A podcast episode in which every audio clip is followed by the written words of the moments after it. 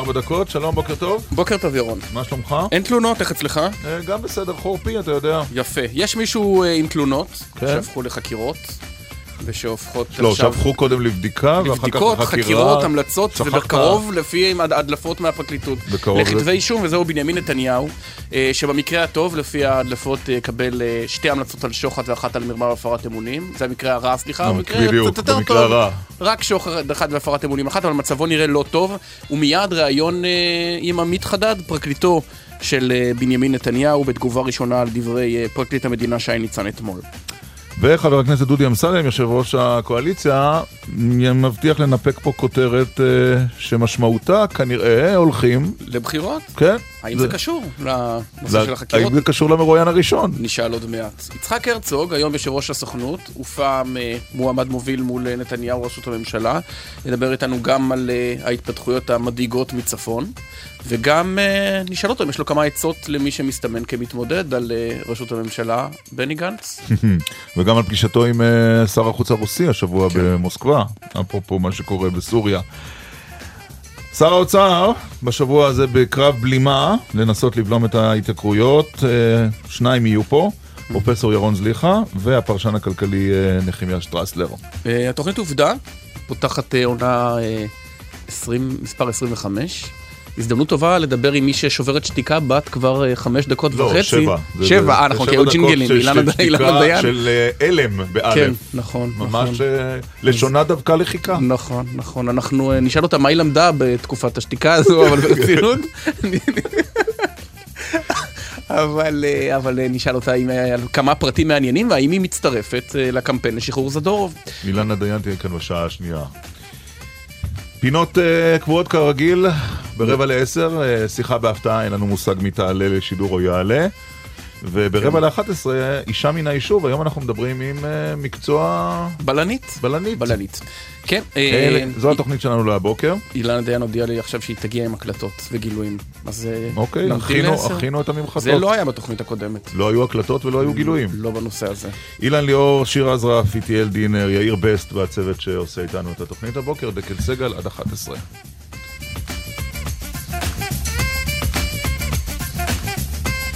בוקר טוב לעורך הדין עמית חדד, פרקליטו של ראש הממשלה בנימין נתניהו. בוקר אור.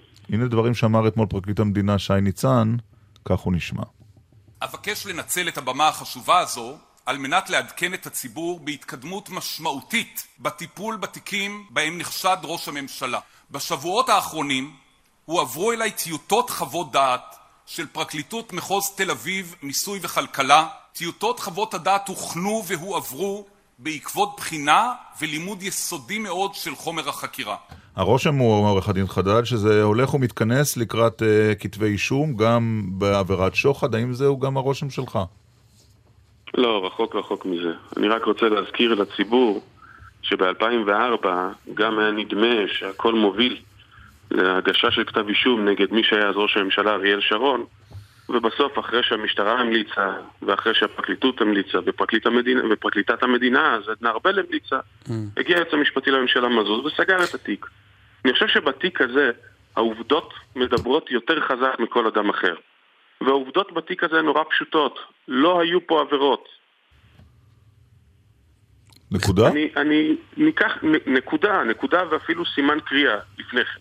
אז למה אני חושב. שכשמסתכלים מסתכלים על תיק 4000, אם מסתכלים בו באמת, אז רואים שיש למשוואה הזאת שני חלקים. חלק אחד זה מה שראש הממשלה, לשיטת מי שטוען שיש פה עבירות, נתן. אז הולכים ובודקים מה הוא נתן. ומגלים שלמעשה ראש הממשלה לא נתן שום דבר לאלוביץ'. יש פה החלטה שהתקבלה הרבה לפני שראש הממשלה היה שר תקשורת, לבטל את ההפרדה המבנית. ההחלטה הזאת ראשיתה בימי ועדת חייק, שהמליצה על ביטול ההפרדה המבנית. אחר כך מאמצים את ההחלטה בממשלה, ויש תהליך סדור, כן, שהוא הולך ומתגלגל צעד אחר צעד לכיוון של ביטול ההפרדה המבנית. מי שממליץ, מי שמאשר את מיזוג בזק יס, זה לא ראש הממשלה בשלבים האלו, אלא זו הרשות להגבלים עסקיים. שמי שהיה אז מספר שלא הופעלו עליו שום לחצים. אחר כך מועצת הכבלים והלוויין מאשרת. ובדיעבד כשמראיינים אותה, אני חושב שהיא התראיינה אצלכם צה"ל, בתחנה, אז היא אומרת, לא הופעלו עליי שום לחצים, ההחלטה הייתה כן. מקצועית נטו. אבל, אבל היום אנחנו מיד, מיד נצלול. לפרטים האלה, אה, עורך דין עמית חדד, אבל נשאלת השאלה, כל עוד זאת הייתה המשטרה, אפשר היה אה, לטעון שהיא רודפת את ראש הממשלה, שהיא אה, מחפשת אותו. כאשר מצטרף לזה, לפי הפרסומים, גם פרקליט המדינה שי ניצן, גם פרקליטות מיסוי וכלכלה בתל אביב, אה, אה, ליאת בן ארי, זה כבר לא דבר שאפשר להתעלם ממנו.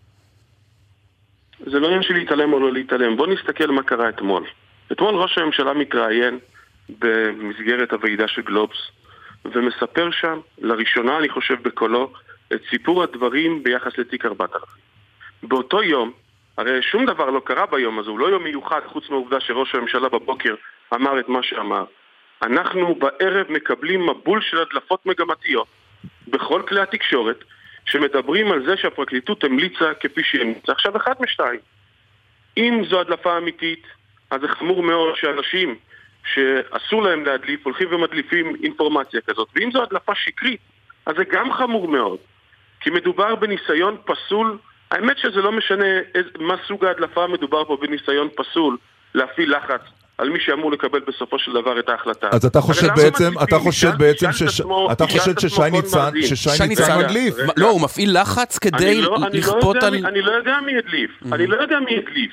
אני יודע שיש פה מעשה שהוא מעשה פסול מאוד. מבול ההדלפות הזה חייב להיפסק. וכל כולו נועד להפעיל לחץ על היועץ. המשפטי. אז מה מטרת ההדלפה?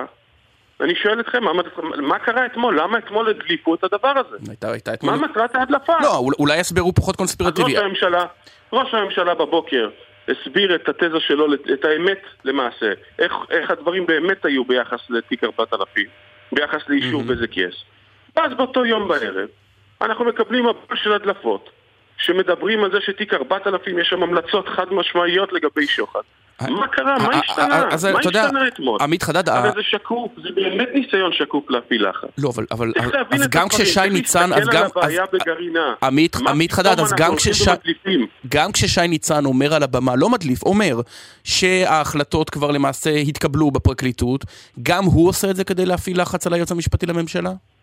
אני חושב שיש הבדל גדול בין להגיד, אנחנו מטפלים בתיקים והדברים מתקדמים, לבין לבוא ולהדליף, אנחנו ממליצים כך, אנחנו ממליצים אחרת, יש הבדל שהוא הבדל מהותי ותהומי.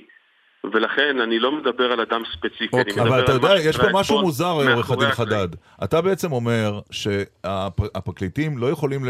לא מספיק שהם מדברים ישירות עם היועץ המשפטי לממשלה, ואולי בישיבות שהם מקיימים שם, אם הם חפצים בכך, הם מפעילים עליהם לחץ, אלא הם נעזרים בלחץ תקשורתי חיצוני, כדי שהעורך הדין, הדוקטור ירון, מנדלבליט, אני יקרא וייבהל, למה? אני לא? שואל אותך.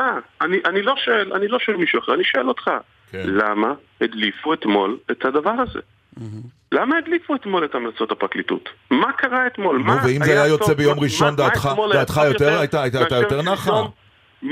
אני רק, אני מסתכל על מה שאני רואה, אני רואה שבבוקר ראש הממשלה לראשונה בקולו מסביר את הדבר, מסביר את האמת בתיק 4000, זה בבוקר, ובערב אני רואה שיש מבול של הדלפות. עכשיו אני רגיל להסתכל על הדברים ולא להתעלם מהקשר הסיבתי שיש ביניהם. זה די ברור לי שהדברים קשורים אחד לשני. אוקיי. זה די ברור לי שהאמירות של ראש הממשלה בבוקר הובילו לאיזו הדלפה מגמתית ומרושעת אוקיי, בערב. אבל- מה היה אתמול? אבל 800 עמודים שנכתבים, זה לא דבר שכנראה מומצא. והמסר מהדבר הזה הוא, כשזה קורה כל כך מהר אחרי המלצות המשטרה בתיק 4000, זה שבמקרה הזה, הפרקליטות והמשטרה צועדות יד ביד לכיוון כתב אישום על שוחד. עזוב, עזוב את העיתוי, עזוב את הדברים בוא העיתוי. נניח שהעיתוי- העיתוי- רגע. העיתוי- הוא עיתוי בעייתי. לא, עזוב, העיתוי, עיתוי. בוא נגיד שהסכמנו שהעיתוי בעייתי, וגם. הסכמנו שהדלפות אה, זה דבר לא מכוונות. יפה. עכשיו בוא נדבר אבל על המהות. על. המהות. אז עכשיו, אז בואו נדבר על המהות. אני. אשמח מאוד לדבר על המהות. בואו נסתכל על תיק 4000. דיברנו על מיזוג בזק יס. ההחלטה למזג, לאפשר את מיזוג בזק יס, היא לא החלטה של שר באמת. זו החלטה שהיא החלטה מקצועית. מי שמקבל אותה אלו גורמי המקצוע. ואלו גורמי מקצוע היו פה בדרך, לא איזה שומרי סף קיקיוניים. אנחנו מדברים על הגופים הרציניים ביותר שהולכים ובוחנים את הדברים בזמן אמת ומגיעים להחלטה חד משמעית לאשר את עסקת בזק יס. אנחנו מדברים על רשות להגבלים עסקיים. אנחנו מדברים על מועצת הכבלים והלוויין. אנחנו מדברים על, היו, על, על היועצת המשפטית של משרד התקשורת. כל אלו מגיעים להחלטה אחת ויחידה, צריך לאשר את עסקת בזק יס. אני שואל אתכם, איזה שר יכול שלא לאשר עסקה שכל הפונקציונרים הרלוונטיים אה, ואנחנו מדברים בנושא שהוא מקצועי, לא בנושא של מדיניות. אמרו... ולמה לא השתכנעו גורמי. המקצוע, גורמי החקירה, נכון. גורמי הפרקליטות, אם זה כל כך אה, 50 טון בטון יצוק, אם נשתמש בפרפרזה מפרשה אני, אחרת אני, שקשורה אני בטוח לנתניהו? שבסופו של דבר, אני בטוח שבסופו של דבר הם ישתכנעו. בסופו של דבר האמת חייבת, חייבת גם להוכיח, לנצח. הרי הדברים הם כל כך פשוטים. הם, הם, הם לא כל כך פשוטים, כי, כי דוח מבקר, המ... כל כך פשוטים. כי דוח מבקר המדינה קבע שפילבר. שפילבר, מנכ"ל משרד התקשורת, פעל בניגוד לעמדת אה, גורמי המקצוע, אה, וזה מי ש... אלו גורמי המקצוע האלו? עמית, אני שואל אותך, מי אלו גורמי המקצוע שהוא פעל בניגוד לדעתם? ראיינתם את, את מי שהייתה, מי שעמדה אז בראש מועצת הכבלים והלוויין. היא גורם מקצוע משמעותי, אני מניח שתסכים איתי. אוקיי. היא אומרת, ההחלטה לאשר הייתה מקצועית נטו.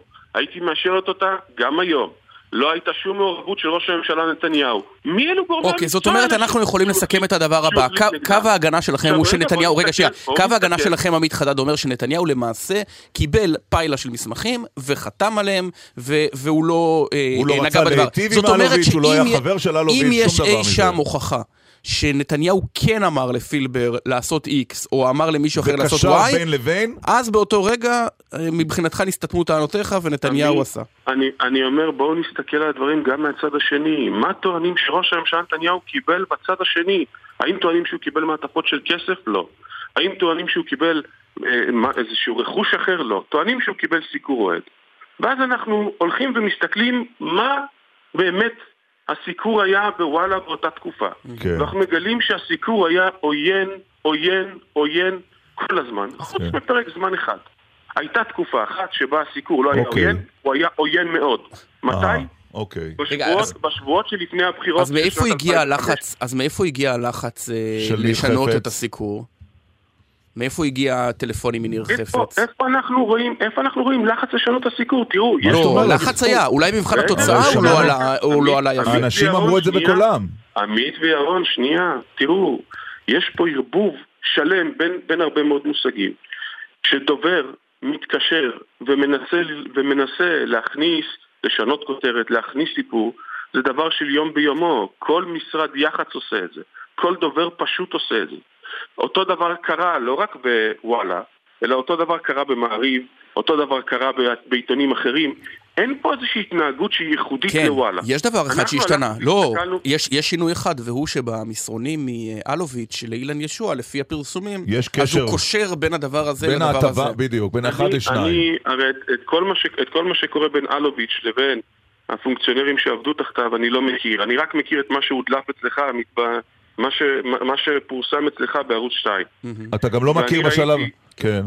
רגע, ואני ראיתי תן לו שם. הסברים. בבקשה. לא, בבקשה עמית, אז אה, אתה, יכול להסביר את לא, הדברים לא, אני בשמחה. אשמח לשמוע על מה- הלכה אדם אינו- דתך. לא קל לו לעשות פולאפ לעצמו. אז הנה, תעשה. כן, עורך הדין אז חדד, אני, בבקשה. אני, אני, מה ראית אני בחדשות אקח את זה שתיים? בשמחה. ו- אני ראיתי שם הסברים תמים לכל השיח הזה שהיה אז. עכשיו צריך לזכור, האם ראש הממשלה מכיר את השיח הזה בזמן אמת? התשובה היא חד משמעית לא. האם הוא יודע מה נאמר ביניהם בזמן אמת?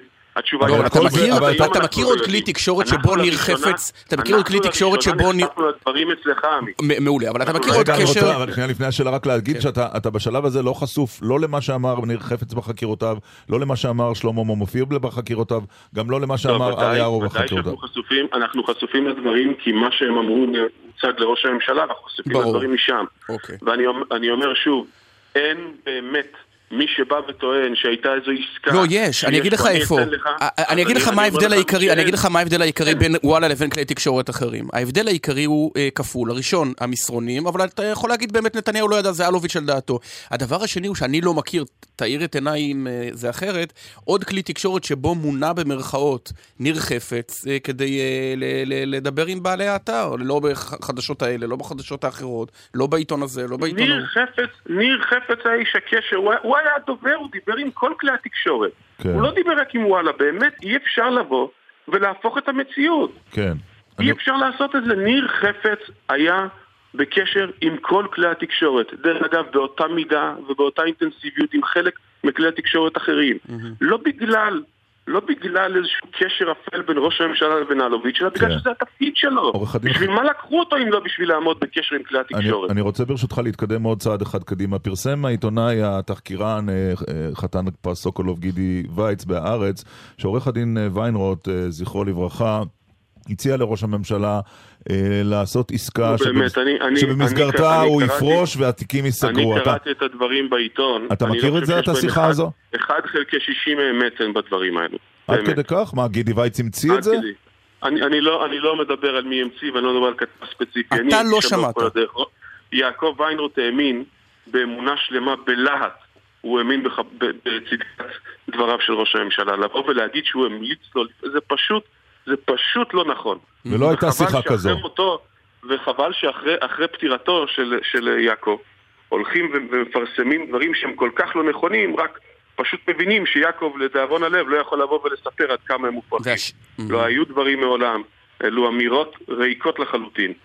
תגיד, אבל מפלס הדאגה אצלכם לא עולה בכל זאת? אני רואה לפי אה, סוללת עורכי הדין שנתניהו... אה, אין סוללת עורכי הדין, נבות- אין. זה למה? פשוט, זה שוב, נבות זה אה, שוב איזשהו השופט עניין מודריק. שנוצר בתקשורת. יש סוללת עורכי הדין, לפני כן היה דוקטור יעקב ויינרוט, הייתה קרן שפירא, היה אותי, היה את אייל כהן, אם תסתכל במספרים, תראה שאנחנו לא, לא גדלנו במספר. אה, אוקיי. זה לא נכון, יעקב נפטר, אז מטבע הדברים, הצוות צריך לשמור על, על מבנה של צוות, אז נבות אוקיי. נכנס, וטוב שהוא נכנס, הוא עורך מצוין, ונכון נכון שיהיה לנו סיור מוחות שנוכל לבוא ולחשוב, אבל משם, ולדבר על איזושהי היסטריה, להפך, העובדות הן נורא אוקיי. נורא פשוטות. שכר קיבלת? וכשמנטרלים את רעשי הרקע ומסתכלים כן. על העובדות, מבינים שתיק 4000 לא יכול להקים כתב אישום. שכר אתם לא מקבלים. אחרי ההודעה שראש הממשלה לא יוכל לגייס תרומות לטובת אה, מימון אה, צוות ההגנה שלו?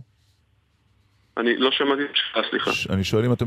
אתם מקבלים שכר על עבודתכם. שכר בוודאי, בוודאי. שראש הממשלה משלם את זה בעצמו. לא, אני, ת- תרשה לי לא, לא להיכנס עכשיו לענייני שכר טרחה, אבל בוודאי שהדברים לא צריך הלוואה. שראש הממשלה משלם שכר טרחה, לא, זה, זה לא עניין שצריך או לא צריך, אני לא נכנס לזה. אוקיי. טוב, אז זה שאלה אחת. שאלה אה, אחרונה. תראה, אנחנו שמענו הבוקר את אה, שר האוצר כחלון שב ואומר, ואפילו מחדד, שבכל מקרה של כתב אישום, נתניהו יצטרך אה, ללכת הביתה. האם אתה, כשאתה רואה את זה, ובעצם אה, אולי רואה באופק את סיום כהונתו של נתניהו, לא אתה תרצה להציע לנתניהו ללכת לעסקת טיעון? בואו, אנחנו, אנחנו רחוקים מכתב אישום לדעתי מרחק של שנות אור, כי לא יכול להיות פה כתב אישום. אז מה יש לי לדבר בכלל על, על אפשרויות שהן הן לא היפותטיות, הן פחות מזה. אין, אין? ולא יהיה, אין לא, ולא תהיה לא עסקת טיעון. זה לא מה שאמר עורך הדין חדד, לפי מה שאני 4000 שמעתי. הוא תיק, אני לא שומע? אני לא אמרת שלא תהיה עסקת טיעון, אתה אומר לא, לא יהיה כתב אישום ולכן לא יהיה צריך לא לדון יהיה- בזה. אין, אין אפילו מה לדבר, זה לא שרק לא תהיה עסקת טיעון, אין אפילו מה לחשוב על עסקת טיעון. אהה. אין מה לדבר על עסקת טיעון, לא יהיה פה כתב אישום. ואם ההחלטה תהיה תיק- אחרת, לחזור אליך, אתה אומר. אני לא, אני לא מציע לחזור אליי, כי לא תהיה החלטה אחרת. טוב, אם בכל מקרה היא תהיה, אנחנו אני- נשמח, אה, נשמח אה, לשוחח שוב. עורך הדין אה, עמית חדד, אה, פרקליטו של ראש הממשלה נתניהו, תודה רבה תודה לך רבה. על השיחה הזו. יום טוב. מאין הביטחון המוחלט שאנחנו שומעים, עמית, בדבריו של עורך הדין עמית חדד, שסותר uh, כל מה שנשמע מכיוון פרקליטות המדינה, וגם uh, לא שמענו שום דבר דומה לזה משום גורם אחר. זה קו הגנה שלא היה כלום, כי אין כלום כן. בעצם. ולא יהיה שום דבר, אבל איך אומרים, האש אה, מתקרבת. כן. טוב, תגובות אפשר לשלוח לנו בוואטסאפ, 052-921-0021. רק וואטסאפים בבקשה, ללא מסרונים וללא טלפונים. איתנו עכשיו אה, חבר הכנסת אה, דודי אמסלם, יושב ראש הקואליציה. שלום. בוקר טוב לך, ירון, עמית ולעם ישראל. אתה שמעת הבוקר את אה, שידורי גלי צה"ל, את התוכנית בוקר טוב ישראל, שבה התראיין השר משה כחלון, או שנבצר ממך? לא, הייתי בקניות. היית. בקניות? אז הנה, לטובת המאזין... היה לך יקר אגב הקניות? לא, לא. דרך אגב, זה גם איזה fake news. בסופו של דבר המחירים בסופו של דבר ברמה העובדתית. הם פלוס מינוס אותו דבר בשנים האחרונות. טוב. אז אה, הביצה הוזלה באגורה אתמול ראיתי. כל ביצה, תבנית זה- באגורה. תבנית זה 15 או 12 אגורות. אה, טוב. לטובת המאזין אה, דודי אמסלם ומי שלא... מי שהיה בקניות גם? הנה השר משה כחלון הבוקר. אם יוגש כתב אישום לראש הממשלה אחרי שימוע של היועץ המשפטי לממשלה, הוא לא יוכל להמשיך לכהן כראש ממשלה. גם אם זה לא עבירת שוחד, וגם אם במקרה זה יהיה רק עבירת הפרת אמונים? אם יוגש כתב אישום נגד ראש הממשלה אחרי שימוע, לא יוכל לכהן כראש ממשלה. תגובתך. שלי? כן. אני מכבד את משה כחלון, אבל uh, כבודו במקומו מונח, אבל אני סבור אחרת. Mm-hmm. יש חוק במדינת ישראל, דרך אגב, וצריך לכבד את החוק, כן, גם אבל- כלפי ראש הממשלה. אבל זה, זה, זה, הוויכוח במקומו מונח, אבל הוא עם האצבעות, אז יהיה- אם הוא לא יהיה בממשלה, איך תהיה לכם. קואליציה? לא יודע, ש- תראה, אני בסופו של דבר לא עוסק באריתמטיקה. כשנגיע, אני משוכנע לחלוטין, כפי שאמר העורך דין אה, של ראש הממשלה ברעיון הקודם, שלא נגיע לשם, בגלל שאנחנו נמצאים, תשמע, אני, אני, אני אומר לך, עמית, אני כל בוקר מתעורר ולא מאמין שזה המצב. אני לפעמים חושב שחלמתי איזה חלום רע. זה לא הגיוני מה שקורה כאן. הרי בסופו של דבר אני לא צריך ללמוד בפקולטה למשפטים שלוש שנים, א', כדי שאני אהיה בן אדם שיש לו קצת מחשבה בראש ויודע גם לחשוב. דבר שני, לקרוא את העיתון ולראות את העובדות. אני, בין מה שאני רואה בעיתונות, אני חושב שזה דבר חמור מאוד, מה שקורה כאן. צריך לחקור את החוקרים שחקרו את ראש הממשלה, לא אותו, הכל הפוך פה. יפה. עכשיו בוא נתקדם, בוא עכשיו נתקדם. נתקדם לעניין שאני לא יודע אם הוא קשור... כמעט- רק שנייה. והוציאו כמעט חצי מיליארד שקל מכספי המדינה, אף אחד לא נותן שם דין וחשבון. חצי מיליארד? מאיפה המספר זה- הזה? תראה, בוא תעשה חשבון, שלוש שנים, אני מעריך ש-300 חוקרים, אוקיי. 200, 300 חוקרים, רק שנייה, שאלת, אז אני אעשה לך. חוקר בממוצע לדעתי, העלות מעביד שלו לפחות 700-800 אלף שקל. ת- ת- הבנתי ת- את תעשה המספרים. כפולות לבד, בסדר. תוסיף את הפרקליטים, את הנסיעות לחוץ לארץ, מלונות, הגעת חצי מיליארד שקל. עכשיו בוא נדבר על משהו לא שאולי. קשור, חבר הכנסת בוא, תגיד לנו אמסלם. אתה אם הוא קשור או לא קשור. האם ה... חוק הגיוס, אה, ב-15 בינואר, נכון, עוד אה, שלושה שבועות וחצי, צריך להעביר אותו. אחרת, יש בעיה. מה אתה עושה כיושב ראש קואליציה? תראה, אני רוצה להגיד לך משהו, ירון. אני בסוף יכול לעשות רק את התפקיד שלי, אתה יודע, אני... לכן לא אתה כאן, מסתדר. כדי לומר את הדברים על. התפקיד שלך. כן. לכן אני אומר לך, אני בעצם קבעתי דיון לשבוע הבא בסוגיית חוק הגיוס, ואני מתחיל לקדם את הסוגיה לאיזשהו מקום. אני אסביר מדוע. אנחנו, יש לנו את הדדליין ב-15 לחודש, אה, לינואר. ב-15 לינואר, אנחנו, אני לפחות, כיושב ראש הוועדה בוודאי, צריך להביא את זה לנקודת הכרעה שהממשלה תכריע מה היא רוצה לעשות. אה, וראשי הקואל... אה, המפלגות. לכן אני מקדם בשבוע הבא את הדיון ומקו... ו...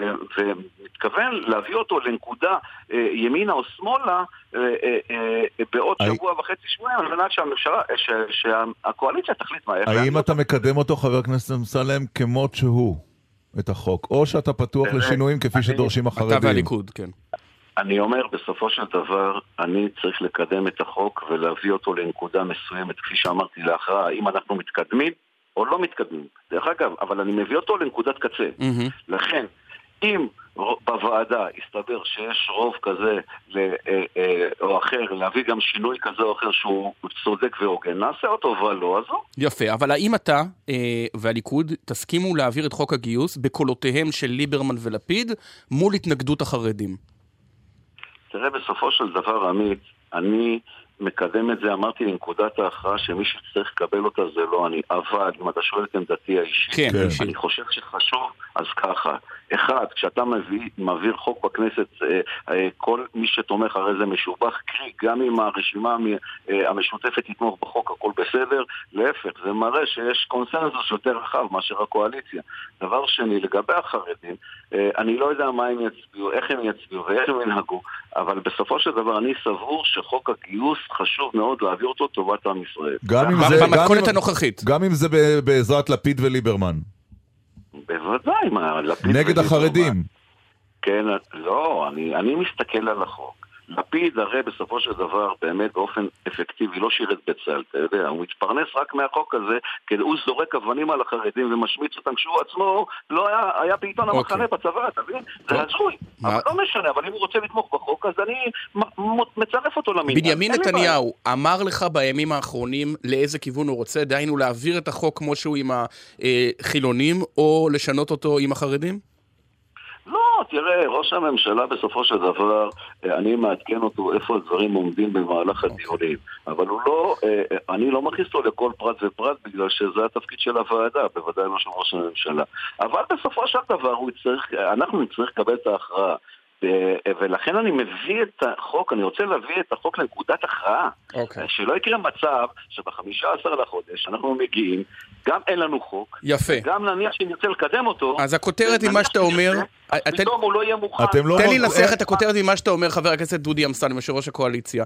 אה, הליכוד לא יחכה עד 15 בינואר. ההחלטה, האם חוק הגיוס עובר או לא, ואני מוסיף, האם הולכים לבחירות, כן או לא, תיפול עוד לפני סוף השנה האזרחית. תיאור מדויק? לא, אני לא חושב שזה ייפול ב- לפני, זאת אומרת, לפני, אה, אתה מדבר... כן, עשרה, אה, סוף 11, שנה, 12 זה יום. שבוע וחצי. כן. כן, לא יודע, אני לא חושב שאנחנו שם, אני מתחיל כרגע להתניע את המהלך, אמרתי, בסופו של עניין אני אצטרך, כפי שאמרתי, להביא את זה לנקודה, צריך להבין, בכנסת יש עבודת מטה ש... וועדה. אה, פרוצדורות שחייבים לעשות אותה, נניח שנרצה להעביר את החוק, נניח, וכולם מסכימים, כל הכנסת אפילו, כן. ונניח נגיע ל-15 לחודש, ולא עשיתי את כל הפרוצדורה, ב-15 לחודש אני לא יכול להעביר אותו, בגלל שיש מה שנקרא... דיונים ו- והצבעות בתוך הוועדות. זה לוקח לי לפחות שבוע, שבוע אוקיי. וחצי. עוד שאלה אחת עוד- אני מתחיל להניע. עוד שאלה אחת, עוד שאלה אחת לפני שניפרד, זה קשור, זה גם מחובר לחוק סער? בכלל לא, דרך אגב, לא, חוק סער מנותק מהכל. זה עניין עקרוני. כל דבר מנותק צריך אהה. להבין. חוק, חוק, יסוד הממשלה, יש לו את המתווה שלו. אני היום לא קיימתי דיון בו בגלל שיש לי כמה דברים אישיים לעשות. יכול להיות ששבוע קניות. הבא אני אקיים איתו... קניות. מעבר לקניות אני עושה בשעה שבע בבוקר, אתה יודע, יש לי גם בית להחזיק מעבר לכל החיים האחרים. אה, אז אה, יש לי כמה דברים לעשות, לכן אני אה, לא יכולתי היום לקיים את הדיון בוועדה. אוקיי, אבל ביום שני הבא... הגיוס ונראה מה. רק תגובה שמגיעה וגם קפצה לי בראש, עם כל הצער והיגון, שירות בעיתון במחנה נקרא שירות. איך חבר כנסת במדינת ישראל יכול להגיד ששירות במשהו שעל פי חוק מוכר כשירות זה לא שירות? לא, אני אמרתי שירות מהותי. אני מצפה שמי שמתיימר לעמוד ורוצה, אה, עומד בראש מפלגה בכנסת, שבעצם נבנה על זה שהוא מכפיש את החרדים מבוקר עד לילה על זה שהם לא מתגייסים לצה"ל, והוא רוצה, יש לו פנטזיות להיות ראש ממשלה, שהוא עצמו יעשה שירות אמיתי בצבא. כלומר, אם לא היית בשירות לא קרבי, אתה לא יכול להיות. ראש ממשלה, לא זה מה שאתה אומר. לא, לא, לא אמרתי שחייל רגיל שמשרת בעיתון המחנה הוא בעצם עריק. אבל ציפיתי שמי שבעצם רוצה להיות ראש ממשלה, שהוא לפחות יהיה תומך לחימה. אתה יודע מה? לא לוחם, תומך לחימה. בוודאי לא מתאגרף שנמצא בעיתון המחנה ואת הגדר היחידה שהוא ראה זה הגדר של הקריה כנראה. טוב, חבר הכנסת, דודי אמסלם, תודה רבה לך. יום מוצלח. בבקשה לכם ושבת שלום. אז מה אתה אומר, זה הולך לבחירות? כן, ככה זה נשמע. אבל מה זה משנה, תגיד, ואם הבחירות. אתה יודע שאם הבחירות במועדן, הפריימריז בליכוד הם כבר במאי הקרוב. זאת אומרת, בכל מקרה אתה כבר ב... למה חצי שנה מראש? כי זה מה שקובע... כל מה כך שקובע את הרבה? חוקת הליכוד, כן. וואה. כן. בכל מקרה זו שנת בחירות, בין אם זה בנובמבר ובין אם זה במאי-יוני. יפה. זמרירים, ואחר חסויות. כך אה, יושב ראש הסוכנות היהודית יהיה כאן. יש אה, לא מעט תגובות בוואטסאפ שלנו, 052-921-0021. כותב אה, עופר, אם אין כלום, הוא מגיב על עורך הדין עמית חדד, למה צריך סיעור מוחות של אה, טובי הפרקליטים? לכאורה מקבלים שכר טרחה ללא כל הצדקה. ויואל כותב, בעקבות דבריו של חבר הכנסת אה, דודי אמסלם על יאיר לפיד, זוהי פגיעה קשה של חבר הכנסת אמסלם בכל הג'ובניקים. כותב יואל, הוא מוסיף בסוגריים. ג'ובניק לשעבר, ואתם מוזמנים לשלוח אה, מסרונים 052-921-0021. שלום ליושב ראש הסוכנות היהודית, יצחק בוז'י הרצוג. שלום עמית, שלום ירון. שלום. איפה אנחנו תופסים אותך? באיזו עיר בעולם? לא, לא, במדינת ישראל המבורכת והגשומה. ביקור קצר. ביקור מולדת? לא ממש. ככה זה ראשי סוכנות.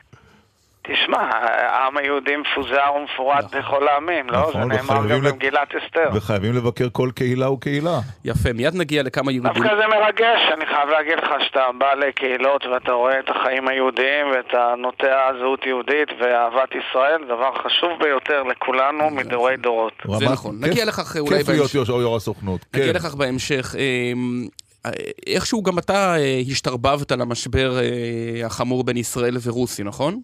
זה נשמע לא לא טוב שאתה אומר את. זה. לא, השתרבבת לא כעילת משבר, אלא כניסה לפתור אותו.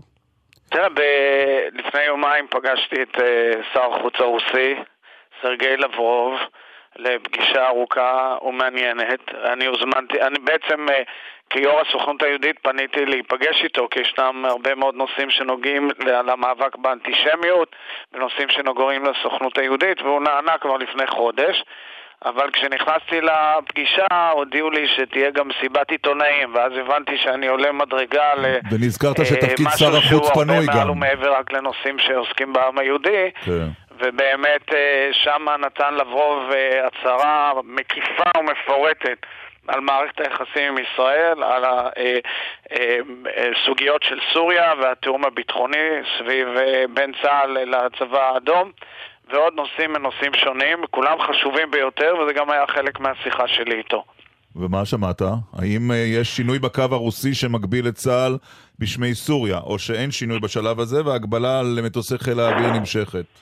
אני חושב שאנחנו מתקדמים בשני צירים מקבילים. אחד, אני יכולתי להבין שיש רצון לחזור לחיים, למסלול רגיל של תיאום ושיתוף פעולה בין ישראל לרוסיה, ואני חושב שזה דבר חשוב מאוד, ואני מקווה שזה גם יביא לפגישה בין הנשיא פוטין לראש הממשלה נתניהו בהקדם.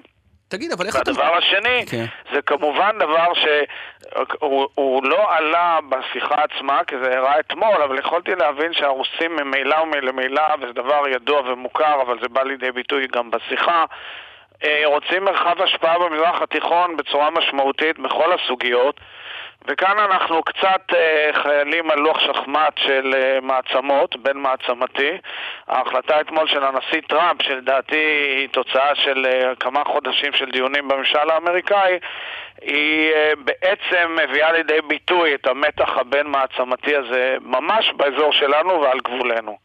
תגיד, איך אתה מסביר את העובדה שהרוסים מעדיפים להיפגש עם הנייה, אבל לנתניהו הם לא ממש עונים לטלפון לתיאום? קודם כל הם פגשו את uh, נתניהו לא מעט בשנה האחרונה, צריך לזכור שבאירוע החשוב ביותר ברוסיה זה מצעד, מצעד הניצחון בתשיעי במאי שמציין את uh, uh, ניצחון בנות הברית על הצורר הנאצי נתניהו היה שם אה, אורח מרכזי. מה שקרה זה שמאז אה, תקרית המטוס הכירה אה, מאוד את האווירה. והגבילה את חיל האוויר, לא רק אווירה, היא הגבילה גם את חיל האוויר, צריך לומר את זה. אנחנו, צה"ל מוגבל יותר מכפי שהיה. אני לא רוצה להיכנס לשום נושא מבצעי, למרות שיש דברים שאני מודע להם וכיוצא בזה. בסך הכל אני חושב שלכולם ברור, אני חזרתי גם על העמדה הזאת, אנחנו לא יכולים להרשות בשום פנים ואופן לאיראנים לגלוש לעבר גבולנו הצפוני מכאן ומכאן, ובוודאי לא להעביר נשק שובר שוויון בכל האזור, לחיזבאללה וכיוצא בזה, וכל מה שנעשה בנושא הזה נהנה מהגיבוי שלי גם כשהייתי ראש אופוזיציה, כולל סיפור המנהרות שידעתי עליו כבר לפני כמה וכמה חודשים. אבל אם אנחנו נסכם את הנקודה הזאת, אה, אה, יושב ראש הסוכנות הרצוג, השורה התחתונה ממה ששמעת מלברוב, זה שהרוסים בדרך לחזור, לחזור אחורה לימים שלפני לפני הפלת המטוס הרוסי. האם הבנתי נכון? הרוסים בדרך להחזיר את היחסים למסלולם, ואני חושב שהעובדה שהוא ניצל את הפגישה איתי כדי להעביר את המסר הזה היא עובדה חשובה מאוד. היא עולה גם, תשימו לב לכמה נושאים שקשורים לרוסיה, הם אה, קורים בימים האחרונים, כולל הפגישה של הממשל הרוסי עם החמאס, אה, כולל הנושאים שנוגעים לגבולנו הצפוני, ההודעה שלהם בעניין אה, המנהרות אה, של החיזבאללה כן. והגיבוי כן. לטענה שיש פה הפרה של החלטות מועצת הביטחון, דבר שישראל דורשת, וזו אמירה חשובה, וגם בדברים שלו האזכור של מה שנקרא האינטרסים הביטחוניים של ישראל, דבר שהוא לדעתי אמירה אה, שגם היא חשובה בשפה המדינית, אבל בתכלס אני חושב שהם רוצים לחזור אה, לת, לתהליך סדור במזרח התיכון, בין היתר באמצעות הרגעת היחסים עם ישראל. טוב, עכשיו אמור לנו, אתה רואה את הסקרים, אה, אתה רואה את בני גנץ ממריא, יש לך איזשהו טיפ לתת לו כמי שירש את מקומך בתפקיד האתגר האלקטורלי העיקרי לנתניהו? תשמע, אני אגיד לך משהו, אני לא עוסק בפרשנות, אתה וירון, אתם פרשנים מיומנים מאוד. אבל הוא יהודי, ואתה יו"ר הזכות היהודית, הוא יהודי מבקש עצה, מה, לא תיתן? סגל, לא נס לחכם, אני אגיד לך, תענוג לחזור להופיע אצלכם ולשמוע את הדחקות האלה, אבל בוא נגיע גם לנושא הזה ברצינות. עם אבי גבאי בטח אין דחקות, מה אתה אומר לו כשהוא שואל אותך? קודם כל אני מפרגן לאבי גבאי, ואני מאחל לו המון הצלחה ומגבה אותו. אבל אני חושב שהמצב הפוליטי... ובמקביל פועל להחליף אותו, אתה אומר. רגע, פה, תנו דקה לדבר. כן. המחלוקת בתוך הוויכוח היא שכדי לשנות את המפה הפוליטית הישראלית, אני אומר את זה כבר שנים, ואני גם שילמתי על זה מחיר פוליטי בתוך המחנה שלי, כי אמרתי את זה והם לא רצו לשמוע. אה, כדי לשנות את המפה הפוליטית צריך לנצח מהמרכז. זאת המחלוקת שלי עם הרבה מהאגף השמאלי, ויש בימין אותו דבר באגף הימני, וכדי לנצח מהמרכז הישראלי הגדול ותורת המספרים זה מאוד ברור. אה, יש צורך להקים כוח פוליטי בעל אה, יכולת לתפקד מן המרכז. זה אומר שיתופי פעולה של מפלגות גדולות כן. או בינוניות בתוך המרכז, זה כל הסיפור כולל כולו. ויתור של מפלגת העבודה על ראשות הגוף השאלה אם הזה. אפשר יהיה לעשות, זה היה המהלך, בסוד המהלך. שכוננתי עם ציפי לבני בהקמת אבל- המחנה הציוני, ואני הרצוג, מקווה שהם ידעו לעשות את אבל זה גם גוש בהמשך. כזה פירושו ומשמעותו שהעבודה שעמדת בראשה מוותרת על הובלת הגוש בעצם, ומאפשרת אולי לבני גנץ להוביל אותו, נכון? זו המשמעות. אני לא, אני אגיד לך מה, אני לא נכנס בכלל לפרשנות פוליטית לפי סקרים. אני, זה ברור לגמרי שגנץ אדם פופולרי עם יכולות אה, אלקטורליות בלתי מבוטלות. לי, אין לי מושג אפילו לאן גנץ הולך. כלומר, זה נושא שבוודאי עוד השאלה אם ידושו בו לגנץ עד, עד. שיהיו בחירות. אני פגשתי את בני גנץ בעבר לא פעם ולא פעמיים, אני מאוד מעריך אותו. אני מקווה שהוא ידע לקבל את ההחלטה הנכונה. אבל עבודה כמות שהיא, מדשדשת בין 10 ל-12 מנדטים, זה לא גוף שיכול אה, להופיע לבד לפי דעתך, אלא זה רק גוף בחיבור. שיכול לצמוח בחיבורים בגלל המבנה הפוליטי האלקטורלי הישראלי. זה גוף היסטורי, חשוב, משמעותי, מפלגה בעלת זכויות גדולות, ואני מאוד uh, קשור אליה, אבל אני חייב לומר שבהערכה המפוקחת מחייבת חיבורים וכדי להמשיך ולגדול בתוך המרחב הפוליטי וההתארגנות. נגד אבי גבאי בתוך מפלגת העבודה היא רצינית בעיניך? אין לי מושג, אני אומר לך את האמת, אני עובד נורא נורא קשה, באמת, למען העם היהודי ולמען העלייה. ואתה לא למען מתגעגע לעבודה הקשה בעבודה. ולמען, רגע, ולמנוע מחלוקת בישראל, ואתה יודע, אני לא פגשתי בן אדם אחד בשבועות האחרונים בהקשר הזה, או יודע, או שומע, חוץ מלקרוא ציוצים שלכם אה, פה אה, ושם. זה הכל? הכל טוב. כן. מזמן. טוב. אה, שאלה אחרונה, אה, כן, שקשורה יקירי. לתפקידך הקודם. אם היית מצטרף לממשלת נתניהו במאי 2016, אה, היית צריך לעזוב מתישהו על ציר הזמן בגלל החקירות של נתניהו, לא? אז אולי בדיעבד אתה שמח זה, שזה לא קרה? זה כמו הבדיחות על, ה, אה, על השידוך, אה, אתה יודע, בימי נכון. הביניים, ואם יהיה לך ככה לא, וככה, אבל אתה מתק- אתה מבין מה אני אומר, אבל פה אנחנו יודעים שבאמת יש את אני אגיד לך הגיבנת דבר הזאת. כזה, אני, אני הרי שילמתי מחיר פוליטי גם על כך שרציתי לכונן ממשלת אחדות. זה נכון. כי חשבתי שזה היה מדלל את הכוחות הקיצוניים בפוליטיקה הישראלית, מונע את החקיקה המטורפת שנפלה עלינו בשנים האחרונות, שמשנה את האיזונים הכי עדינים בדמוקרטיה שלנו, ומאפשר לנו מהלך מדיני עצום שהיה מעלה מתחת לפני השטח את... אה, את, מה, את העובדות המתהוות מול עינינו של הברית האזורית שאנחנו חלק ממנה והיינו יכולים לשנות את פני המזרח התיכון. זה, כל זה לא קרה. עכשיו אני לא יכול להתחיל לפרש לך מה היה קורה אם ומה היה קורה אם. במילא וממילא אף אחד לא יודע מה יהיה, האם יהיו בחירות לפני החלטות יועץ או ההפך. דבר אחד אני חושב שמוסכם על כולם, טוב שלמדינת ישראל ולאזרחים שלה תהיה ודאות מוחלטת ומידע מלא, ולכן חשוב שהיועץ יקבל את החלטותיו במהרה. יושב ראש הסוכנות היהודית יצחק בוז'י הרצוג, תודה. תודה רבה וכל טוב. יום טוב. 14 דקות לפני 10, אנחנו ממהרים אל השיחה בהפתעה. יש לך איזה הימור? אה, לא. משהו? לא. בוא נחשוב, מה היה משהו בחדשות? לא. Mm, לא. לא. טוב, בוקר טוב לך או לך. נו, תדברו איתי כבר. מה נשמע? וואה, תפסנו אותך במצב רוח טוב. טוב. למה מצב רוח כזה טוב? לא יודעת, אני פשוט קמתי כל כך מאושרת, אני לא יודעת איך לכבוש את זה. אתה לא רוצה דפני להראות לי. אותו? נכון? לא. דפני ליף? לא, הייתה דפני ליף. לא, וגם דפני ליף היא לא במצב רוח כזה טוב נכון. כשמתחילה שיחה. נכון, נכון. אה, את לא קשורה למח... את קשורה ליוק- ליוקר- המחיה? לא, לא. לא. לא, לא. שחקנית? לא, לא. למרות שיש לי... אה, אה, אני דור, אני חושבת, שביעי של שחקנים, אבל אני לא, לא עוסקת, לא, לא במשחק. אבא שלי בתיאטרון, ואנחנו מכירים אותו? כן. מוכר. אה, אבא שלך ואת למה אנחנו- שלך. למה אנחנו מדברים איתך אם אנחנו לא- הוא על דיברנו? הקאה, את יכולה להעביר אותו?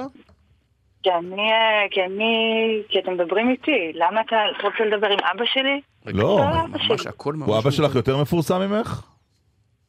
אה, לא, אני חושבת שלא, אבל הוא זכה לא מזמן בפרס מפעל חיים, לפני שלושה שבועות. הוא זכה בפרס מפעל חיים לפני שלושה שבועות, אוקיי.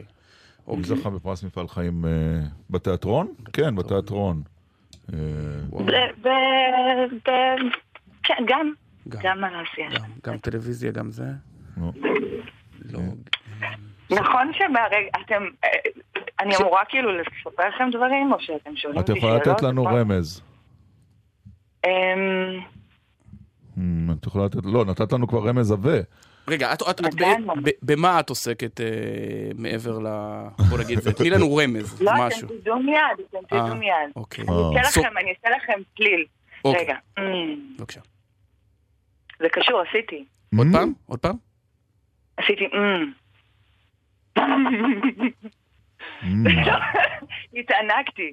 אבל בצורה לגמרי, כן. אמ. וואי, זה נשמע, כאילו כשזה יקרה נגיד, אה... איך לא עלינו, יאללה, לא אנחנו- קרובים להניף דגל לבן. לא, לא, לא. אוקיי, תני לנו עוד רמז. נכון, אבל הדבקתי, נכון, קצת הדבקתי אתכם במצב רוח הטוב שלי. קצת, כן, כן, רגע, אבל- שחקנית. אבל יש לך הזדמנות- לעוד. שחקנית, לא, שחקנית? לא. לא שחקנית, לא, אני לא- אוקיי. יפה. את מופיעה אבל בטלוויזיה? אני, אני, ב- כן, אוקיי. כן. מופיעה בטלוויזיה. את משדרת בתוכנית- תוכנית? בתוכנית ריאליטי? אה, כן. סוג של ריאליטי, אוקיי. הרבה שנים אני ב prime time. הרבה. שנים ב prime time. אה, לא רותם- גאולה. לא הייתי-. אם לא הייתי מודע, גם כנראה שהיית את שופטת, בתוכנית ריאליטי? נכון, ממלכת. מיכל אנסקי, נכון? שלום, אה, בוקר טוב. מיכל אנסקי, אבל רגע, לא הבנתי את. הצליל. למה- למה מה זה... אמ, כנראה שאנחנו מפספסים משהו. אה, ב... ב- ב- ב- כן, במאסטר שף, לא? נו, אבל לא הבנתי למה זה... איך זה קשור למאסטר שף? מה קשור למאסטר? אה, אמ, מה זה? אה, שהתענגתי מאוכל. לא? אה, אוקיי, אוקיי. יפה. זה היה, זה היה, זה היה sound effect של אה, עונג. לא ידעתי שאבא שלך אלכס זכה בפרס מפעל חיים. כן. כן, מאמי ינק כולו. בן כמה הוא עכשיו? הוא מבוגר, נכון? 80 ו... לא, עוד לא 80. לא, עוד לא 80, אבל קרוב. קרוב, וואו. כן. איזה דבר מוזר להגיד, בן כמה הוא מבוגר, לא? כן. זה אנחנו לא politically כאילו correct אנחנו הבוקר. מדברים בטלפון, המון אנשים שומעים אותנו עכשיו. וגם, בוא נאמר, והוא בכוחו במותניו. נכון. אה, הוא עדיין מגיש בגלי צה"ל.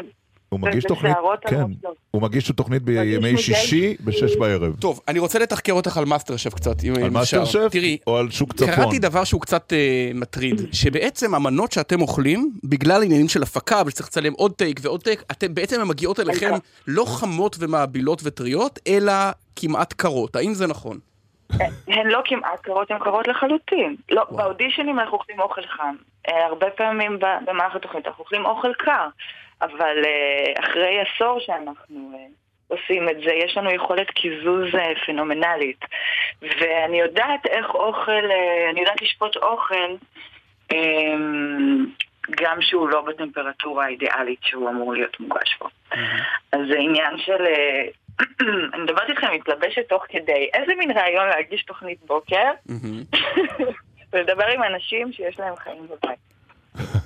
תגידי עכשיו... אבל... אה, אז המנות... זה מה שמטריד אתכם? כן, זה מטריד כי... את יודעת, לא יודעת כמה זמן זה הטריד אותו עד שעלית שנים, לשידור. שנים. כן, הוא כל פעם שואל, מה עם המנות האלה של מאסטר עכשיו שף? איך הם תגידי, אוכלים אותן הי- קרות? אבל האם יש לך מרחב תמרון להגיד, תראו, אה, חבר'ה, העונה הזאת גרועה, כל האנשים פה לא יודעים לבשל. אה, יש פה שני אנשים עם טרגדיה משפחתית, אבל זה עדיין לא הופך את המנות לטעימות. האם יש לך השפעה על או התוכן? שאת חייבת להתרגש עד אימה מהטיב של המנות, להגיד שזו העונה החזקה ביותר. לא, לא, אני לא עושה, זה לא, אנחנו לא עושים בידור, זה לא, זה לא סתם התוכנית הכי נצפית בתולדות הטלוויזיה הישראלית, זו תוכנית אה, ש... מה שלא אמיתי לא עובר. אי אה, אפשר לעשות כאילו. אבל לי יש אתגר אחר, אני אוכלת כשר כבר אה, ארבע שנים, יותר אה. מארבע שנים. רגע, אז חצי מהמנות את לא יכולה לאכול.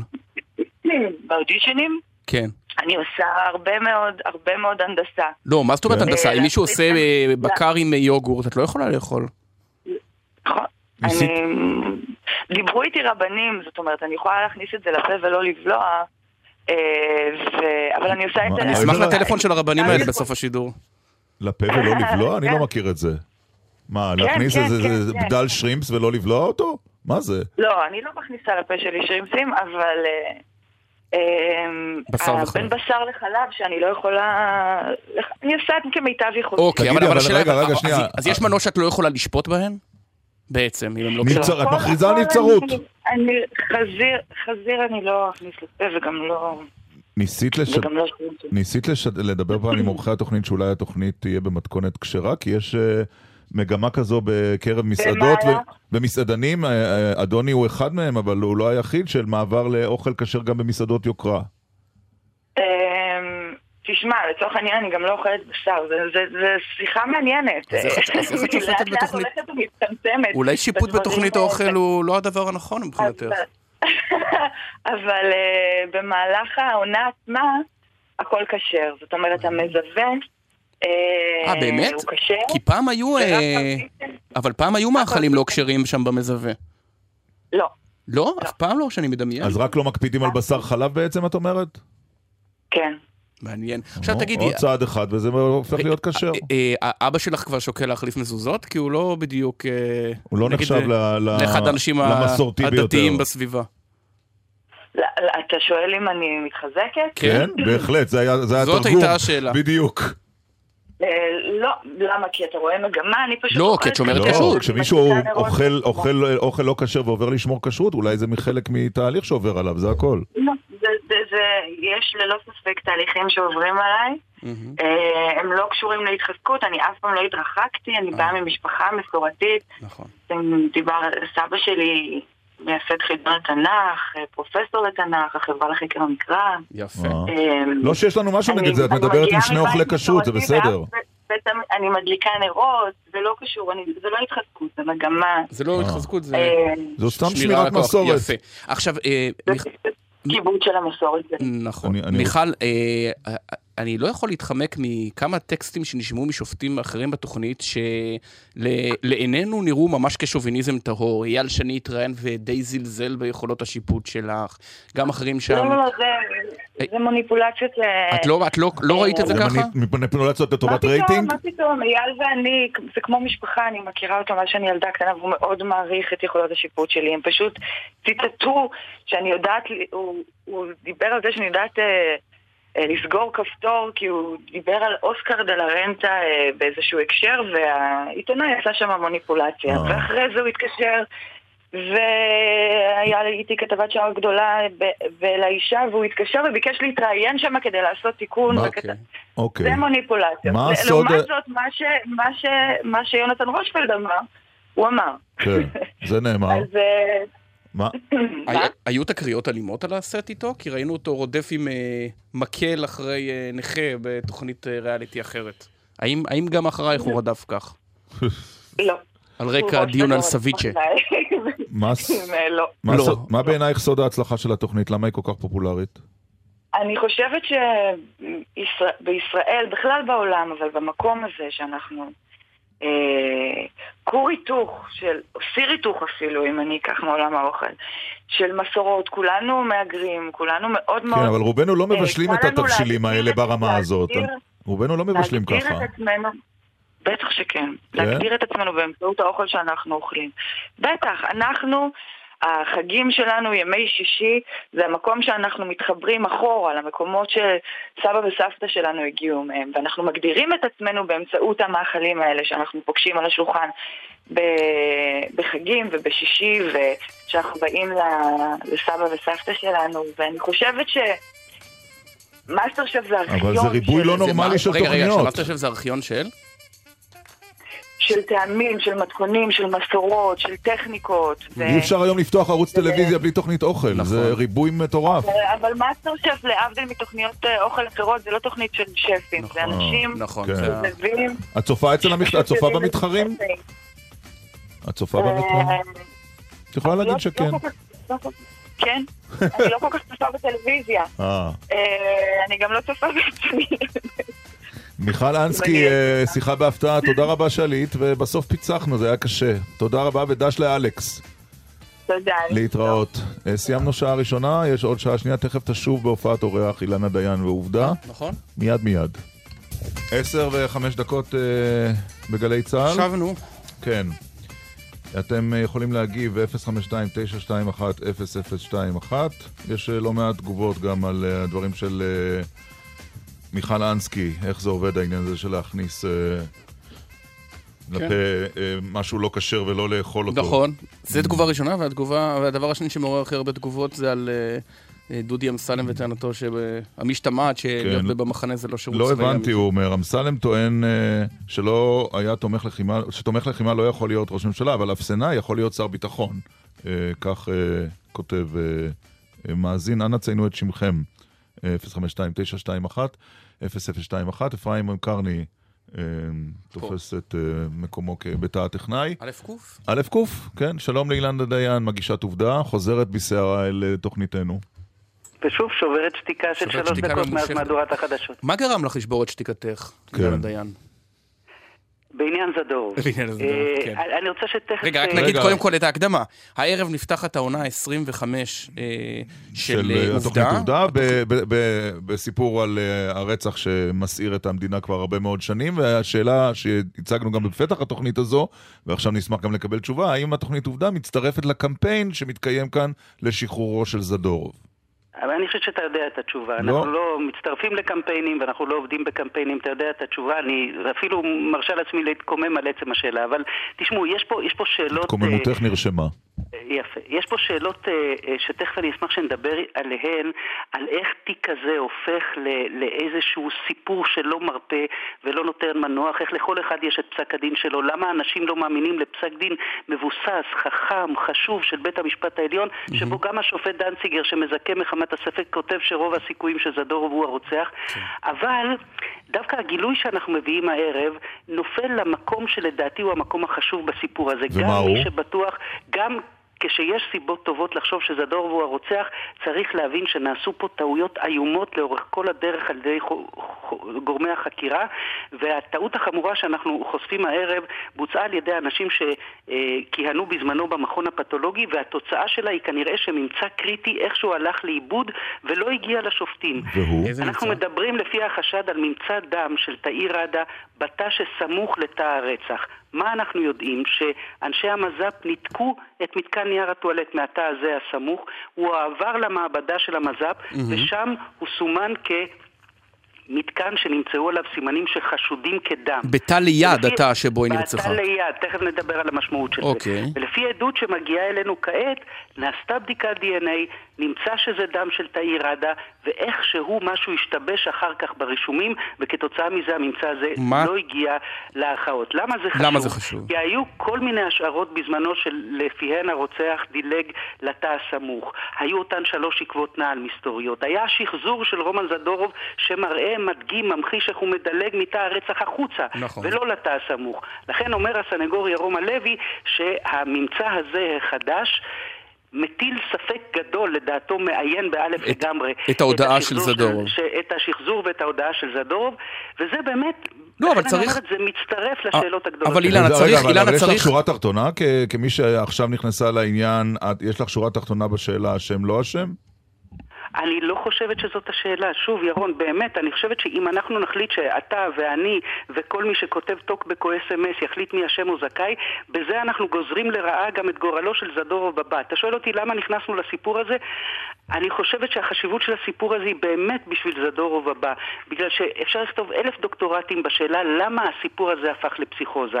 למה מהקופאית בסופר ועד נהג המונית, מהעיתונאי ועד פרקליט המדינה, כולם ממשיכים להתעסק בזה והתיק הזה איכשהו ממשיך לרדוף אותנו. אבל אני חושבת שזה באמת פחות חשוב. יותר חשוב המה, מה קרה פה. אתה שואל אותי מה אני חושבת, ירון, על מה שקרה פה? כשאתה רואה את זדורוב מתוודה באוזני המדובב, אתה נשאר עם מעט מאוד סימני שאלה. אבל כשאתה רואה אחר כך את יצחק אילן, סגן ראש השב"כ, שבפעם הראשונה מופיע אצלנו ומפרק לגורמים את התיק הזה, מתגייס אגב להוכחת חפותו של זדורוב בשכנוע פנימי עמוק שמדהים אותי כל פעם מחדש.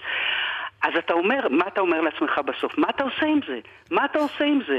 אתה אומר, יש באמת פסק דין מבוסס של השופט עמית, אחד מהשופטים הדגולים היום בבית המשפט העליון, שמרשיע את כן. זדורוב. כאמור, גם השופט דנציגר בדעת מיעוט אומר, עדיין רוב הסיכויים שהוא הרוצח, ולדעתי, מה שאנחנו צריכים לקחת מזה, זה שגם אם זדורוב אשם, המערכת לא חפה מפשע. ואני חושבת שמי שמבין את זה היום... מטעויות את מתכוונת. מטעויות כמובן. כן. מי שמבין את זה היום זה פרקליט המדינה שי ניצן. שרואיין ו- בתוכנית שלכם. וזהו, ואני בוא רוצה נשמע, לשמיע לכם בוא, בוא קטע- נשמע, בוא נשמע אותו. הנה, בבקשה. אם האיש הזה. ילך הביתה, בגלל הלחץ הציבורי, למרות שאני חושב שהוא הרוצח, אם, אם אני אשאר בדעתי שהוא הרוצח, אחרי שאני אבדוק את הכל, ואני אסכים שהוא ילך הביתה, אם האיש הזה ירצח, יום אחד יעלה לו עוד פעם אדם לראש, והוא ירצח עוד ילדה, או עוד ילד, עוד מבוגר, אני אחראי, לא את. זו התשובה. ולכן, לשאלתך, עם מה אני אחיה יותר בשלום? התשובה היא אני אחיה הרבה יותר בשלום עם זה שהוא יישאר לרצות בכלא, אם אני מאמין שהוא הרוצח, מאשר אם הוא ילך, כי יש סיכוי שהוא ילך וירצח. וזה, אף אדם לא יהיה אחראי. כל המאות אלפים שהם בקבוצות זדורוב זכאי, כולם ייעלמו. היחיד שיהיה אחראי זה אני. אני לא שמעתי אף פעם את שי ניצן מדבר ככה, ובאמת הוא חי את התיק הזה, הוא מספר על מפגשים שיש לו עם אנשים ברחוב, והוא תופס ואומר להם, תן לי חמש דקות, אני אשכנע אותך שזדור הוא אשם, אבל הוא מבין שהוא צריך עכשיו לתת את דעתו גם לסימני השאלה. ואגב, את הדברים האלה ששי ניצן אומר לי, אני מביאה לפתחו של השופט דנציגר, כן. שמתראיין השופט לכתבה... לשעבר.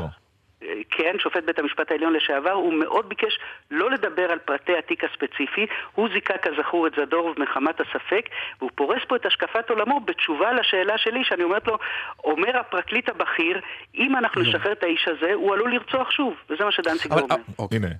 אם היינו צריכים להתייחס לאפשרות שאדם ששחררנו אותו ממעצר מאחורי סורג ובריח ישוב ויבצע את העבירה, אפשר היה לסגור את הבסטה. כן, בזה דווקא האמת ש, ש, שזה עושה...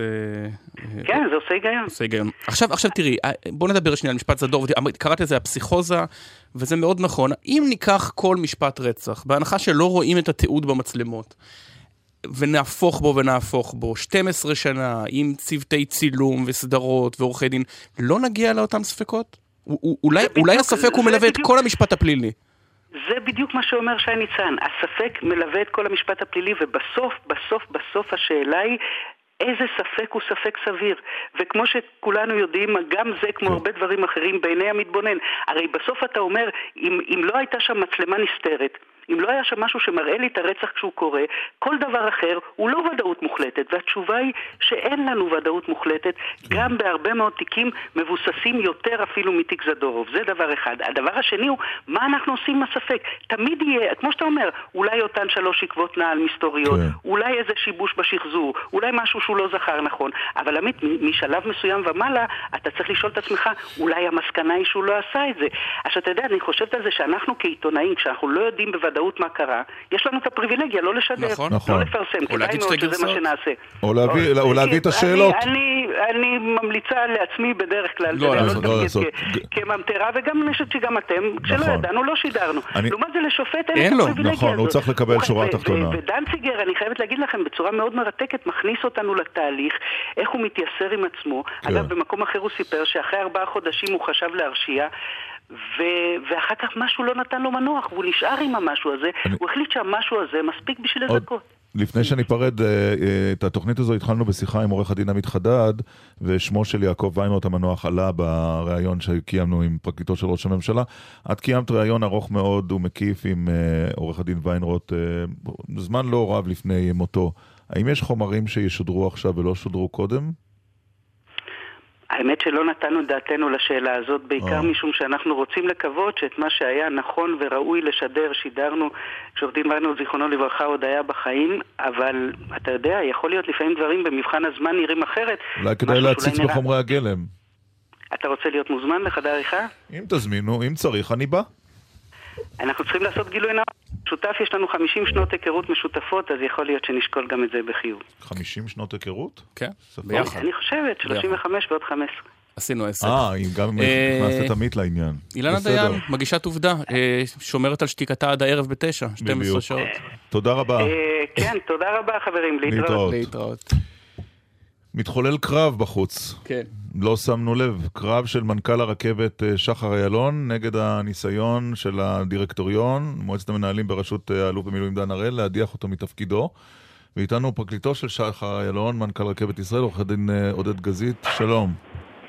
בוקר טוב. אתם מגדירים את זה מח- מחטף. ראשית אני רוצה לתקן אתכם, דיברתם על אה, החלטה של הדירקטוריון, לפחות בינתיים ולפי מה. שידוע לנו, לא מדובר בהחלטה של הדירקטוריון, כן. אלא מהלך של דן של הראל. של יושב ראש יודע- הדירקטוריון. אוקיי, התיקון התקבל. יפה. נכון. עכשיו שאלה, תגיד, אתה מסתכל על ביצועי הרכבת אה, ב- ברחבי המדינה, מה לא לגיטימי? אה, לדרוש לה- להגיד אחריות. שמנכ"ל הרכבת צריך ללכת הביתה. אני אומר לכם אה, מה לגיטימי ומה לא לגיטימי. אני מחזיק לפניי מכתב בחתימתו של דן הראל מיום 16 לאוקטובר 2018, חודשיים. הוא, כל הדירקטוריון, על סמך הליך הערכה, לא כלאחר יד, על סמך הליך הערכה שבדק את הביצועים של שחר איילון, שבחן את ההישגים ואת ההצלחות שלו, נתן לו בונוס ונתן לו ציון תשע, אני לא יודע אם אתם מכירים את הטרמינולוגיה הפנימית הזאת של חברות ממשלתיות, מדובר בציון הגבוה ש- שניתן לתת למנכ"ל. אז אני שואל אתכם, מי צריך לתת את ההסבר, מה קרה? מה קרה פתאום? ועוד שאלה, ביום שני בערב מתקבלת החלטה באמצע הלילה לזמן למחרת ישיבה להדיח את המנכ"ל. לא מודיעים על זה לרשות החברות, לא מודיעים על זה לרשות לניירות ערך. למחרת מבוטלת ההחלטה. הישיבה נדחית לסוף החודש.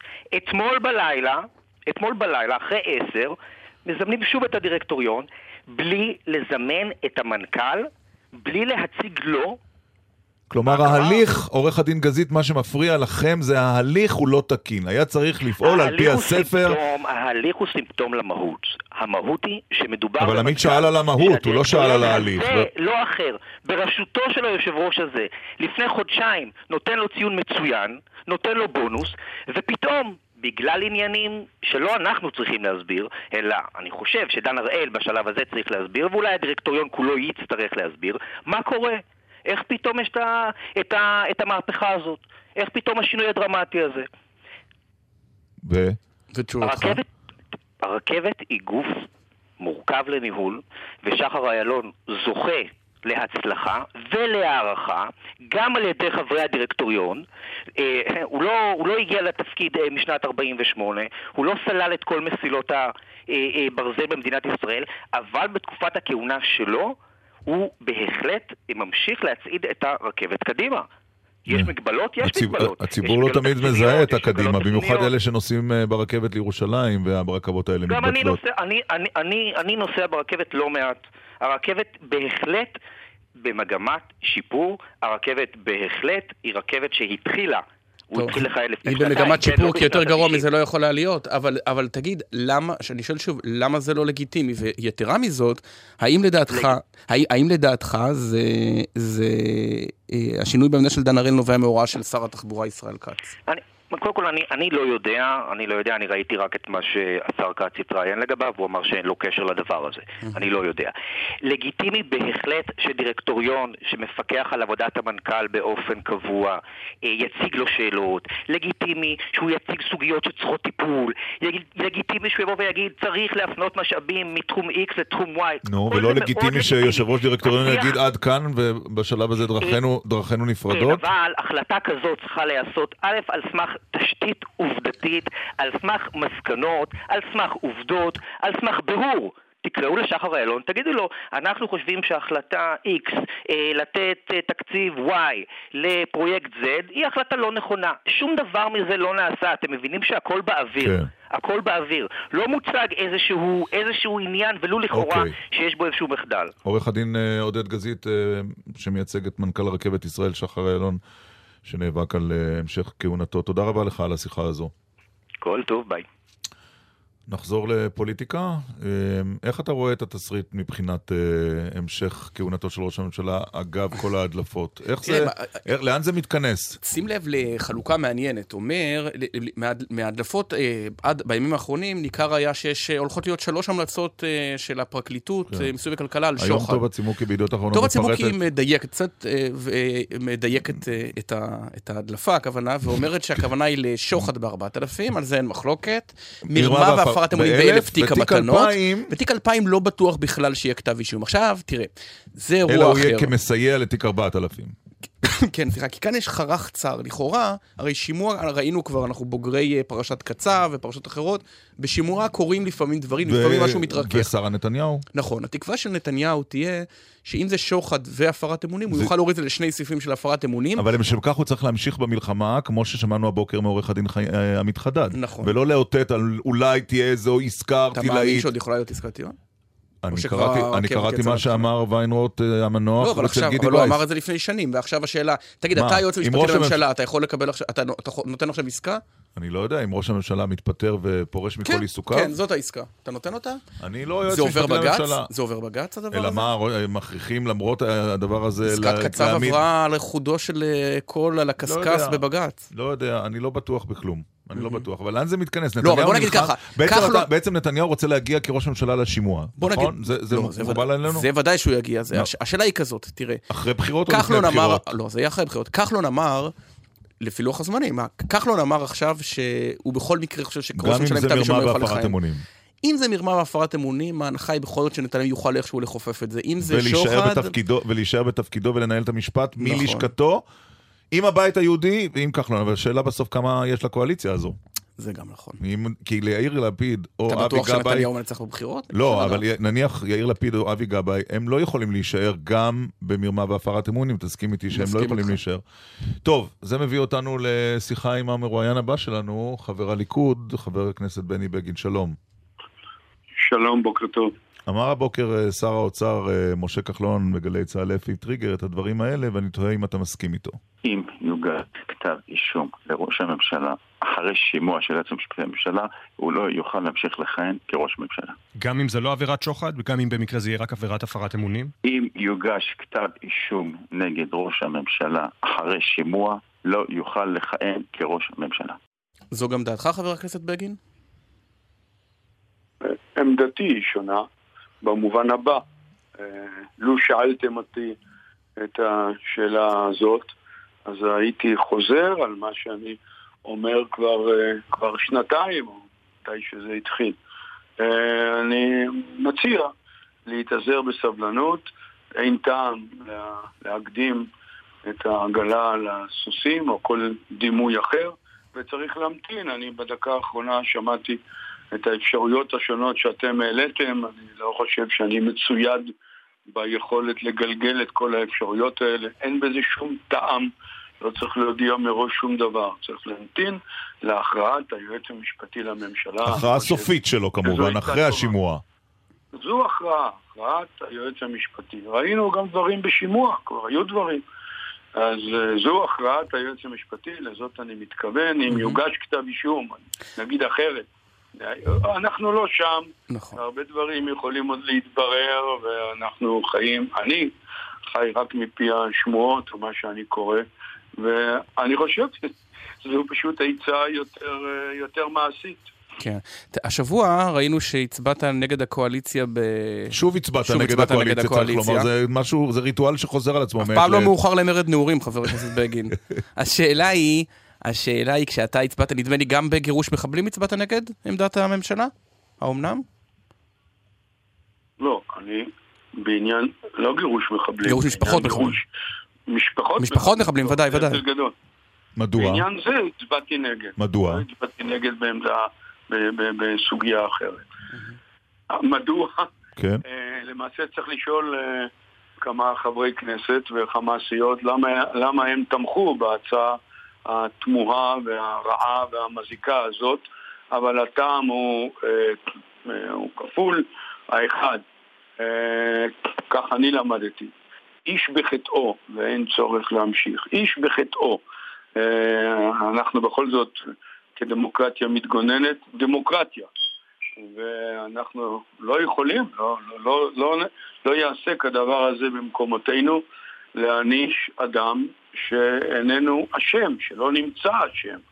ויכולים להיות מצבים שונים, אני חושב שאנחנו צריכים להיות מאוד מאוד זהירים בעיקרון הזה, לא, לא צריך להיות גאון בשביל להבין לאן זה יכול עוד ללכת. אז מה, זו הצעה אה, פופוליסטית עכשיו- בעצם עכשיו של מי שהציע אדם- אותה? זו הצעה פופוליסטית? יכול אדם... בוא, אני רק... אני צריך קודם כל ל- ל- ל- להמשיך ב... אני מנסה. לסייע כאן, אתה אה, יודע. יכול אדם... אתה מנסה לקצר, אני מבין את, את הבעיה שלך, אבל שאלת שאלה, אני חושב שתשובה כן. היא ראויה. יכול בכל זאת, בתנאים מסוימים, בחוקים, אדם לומר כן, אבל לשם הצלת חיים אפשר לעיתים גם, אה, גם לנקוט באמצעים אה, חריפים כאלה. כן. לשם כך יש לנו, שוב מה שקראתי אבל לא הוכחש, עמדת uh, שירות ביטחון כללי האמון על המלחמה בטרור, ועושים את זה בהצלחה רבה, כמובן אי אפשר לצפות למאה אחוזי הצלחה, והם אומרים, מפי, על פי אה, ראש שב"כ, כן. כפי שפורסם, שההצעה הזאת, צעד כזה, אם יינקט, לא רק שלא יועיל, ייתכן שאפילו יזיק. אתה מצרף את שתי הסיבות האלה יחדיו, אז uh, אני חושב שההצעה היא רעה, שאלת שאלה mm-hmm. מה מקורה, אני חושב שמקורה בבהלה. היא משדרת חולשה, כן. במלחמה בטרור ושום דבר אחר. אציין לעניין זה uh, עד, עד היכן הבהלה מופיעה, הבהלה מפני תגובות הבוחרים, הבהלה מפני תגובת הציבור. כן. אני לא יודע אם... בהלה של ראש הממשלה? של מי הבהלה? לא, אני, אני עכשיו אביא דוגמה נוספת. בבקשה. Uh, אני, אני לא בטוח שראש הממשלה uh, שש להצעה הזאת, הוא גם רואה את הקשיים, הוא דיבר על הקשיים uh, בסיעת הליכוד כפי, ש, uh, כפי שפורסם. אני חושב שההצעה כזאת, אם תעבור בקריאה שלישית, פשוט לא תעמוד, uh, ואי אפשר יהיה להשתמש בצעד הזה, אבל אני שמתי לב, אולי לא הייתי צריך להיות מופתע, אבל הופתעתי. אה, גם באופוזיציה הצביעו בעד ההצעה הזאת. כן. והדבר הזה מעיד עד לאן התבהלה והניסיון, והניסיון להגיע למה שמישהו חושב שהוא רצון הציבור, אה, מגיע עד, עד לאופוזיציה, עד לחברים בסיעת יש עתיד, כולל כן. היושב ראש שלהם. שסיעה כזאת שנשבעת במנהל תקין או בסדרי שלטון או בחשיבות החוק ובית המשפט העליון, כשהם נגררים עד כדי כך, כן. אני חושב שזה מעיד על כך שמצבנו איננו משופר בתחום הזה. כן, אם כי יכול להיות שזאת uh, תגובה מוגזמת למצב קיים שבו ידי מערכת הביטחון כבולות בשלל נושאים. אתה רואה למשל את התמונות, ה, לא יודע, לפחות בעיניי מגוחכות, של uh, מה שנקרא הרס בית מחבל, ואז אתה רואה שביצעו בסך הכל uh, הכנות לשיפוץ. כי פה הרסו חלון ושם את מודלת. אתה יודע, אולי מי שלא משחרר שם למערכת הביטחון לפעול, יקבל הצעות חוק כמו שתיארת. יכול להיות, אבל אה, זה, זה, זה הסבר אה, באמת אה, דחוק, אתה לפחות, אני לא שומע עד רגע זה שאתה חושב שהצעה כזאת היא טובה. לא, אני מתאר מאיפה היא הגיעה פשוט, אני מתאר מאיפה היא הגיעה. יש תסכול גדול בקרב אזרחי ישראל, בעיניי מוצדק, אולי גם בעיניך, מכך שאומרים להרוס בית של מחבל, ואתה רואה את עבודות ההנדסה המתוחכמות. אם באים להרוס, להרוס, לא לעשות בדיחה. תראה, אני ראיתי את התמונה. אה, והבית הוא בין אה, שלוש קומות או ארבע קומות, אה, וזה מחזיר אותנו לאותו טעם יסודי שעליו דיברתי. אכן יש מגבלה, כן. ואם אנחנו חוששים שבהרס הבית כולו ייפגעו אנשים שכלל אינם קשורים לעניין, שהוא סוחר, המזכיר, אני אינני יודע, אפשר כן. לצייר כל מיני פרטים. כן. אנחנו רוצים להימנע מזה. אני, אני, אה, אני, טוב, אמרתי, אבל אני אחזור. לא, לא, לא, אין צורך. דמוקרטיה, דמוקרטיה מתגוננת יכולה לנקוט צעדים שונים, כל כן. עוד היא שומרת על אופייה כדמוקרטיה. את... אחרת, באמת, כן. אנחנו, לדעתי כבר, על פי הצעת החוק הזאת, במדרון חלקלק, צריך לעצור. חבר הכנסת בני בגין לליכוד, תודה, תודה רבה על השיחה הזו. אני מודה לכם, שלום רב. להתראות. אחרי החסויות והתשדירים, אה, חדשות בעניין ועדת זליכה שמינה שר האוצר, וגם הפרופסור זליכה עצמו מגיב. זליכה אפשר לקרוא לוועדה. זליכה? לא, אה, ז... ועדה. כן, מה לעשות, זה לא קורה. הוועדה שלא תקום, מיד אחרי, החד... מיד אחרי החסויות. יש חדשות, כתבנו עיני כלכלנית עיין אבי מביא את החדשות, שלום. שלום ירון, שלום עמית. אנחנו באמת עוקבים uh, כבר uh, שבוע אחר המינוי uh, המסתמן של ירון זליכה, פרופסור לוועדת לטיפול ביוקר המחיה, מינוי ששר האוצר משה כחלון מאוד רצה, אבל מעורר התנגדות של ממש גם בקרב הגורמים המשפטיים וגם בקרב שאר uh, אנשי משרד האוצר, אז אנחנו יכולים לדווח שהמינוי הזה הוא כנראה כבר גמור לחלוטין, המינוי הזה לא יצא לפועל, ומעניין אם הוועדה הזאת בכלל תצא לפועל, כי אנחנו מבינים שחוות הדעת של המשנה ליועץ המשפטי לממשלה דינה זילבר שהתקבלה אחרי שימוע ככל הנראה שנערך אה, לזליכה יחד עם אה, מנכ"ל משרד האוצר שי באב"ד בימים האחרונים קובעת שאי אפשר למנות אותו, היא פוסלת אותו בשל ניגודי העניינים בין השאר הוא מייעץ אה, ליושב ראש ההסתדרות, לוועדי עובדים גדולים במשק וגם אה, תובע את אה, אה, חברות אה, המזון אה, בתביעות אה, ייצוגיות כל אלה ביחד מביאות אה, מכלול שהוא לא יכול לעמוד בראש אה, ועדה כזאת. חבר הכנסת... מרוב חברי כנסת, דעתו משתבשת. סליחה, סליחה. יותר מדי חברי כנסת בראש שלך. כתבנו לענייני כלכלה, תודה רבה לך. תודה. ושלום לפרופסור ירון זליכה. בוקר טוב. טוב, הוא מתבקש שאתה מכולם תכבד את עמדת שומרי הסף ותרכין ראשך בהכנעה, הלא כן. מי שמכיר אותי יודע שאני לא מרכין ראשי בהכנעה כלפי אף אחד. ובוודאי כאשר אני מזהה אינטרסים של הון ושלטון שחוברים יחד. מי? דינה זילבר? עורכת הדין זילבר. נו. תצטרף לביבי, קח מספר. לא, לשקד גם. לשקד, סליחה. כן. אתה משווה אותי לעבריין, אתה לא מתבייש? איילת שקד. אתה לא מתבייש? לא, איילת שקד. אתה לא מתבייש? אני שואל. לא, אתה כרגע, סליחה, קודם כל אל תתקוף אותי. דבר שני... עם כל הכבוד, לא, אני תוקף אותך, כי אתה הרגע השווית אותי לעבריין. לא, לא השוויתי אותך, לא, לא השוויתי אותך. לשמור על כבודי אם אתה רוצה לראיין אני אשמור על כבודך כשתשמור גם אותו. אם אתה רוצה לראיין את עצמך, לא, לא, אין לי עניין לראיין את עצמי כבר איזה... עכשיו אני... רגע, אני אסביר, רגע, רגע, רגע, רגע, לא, אני אשלים את השאלה קודם.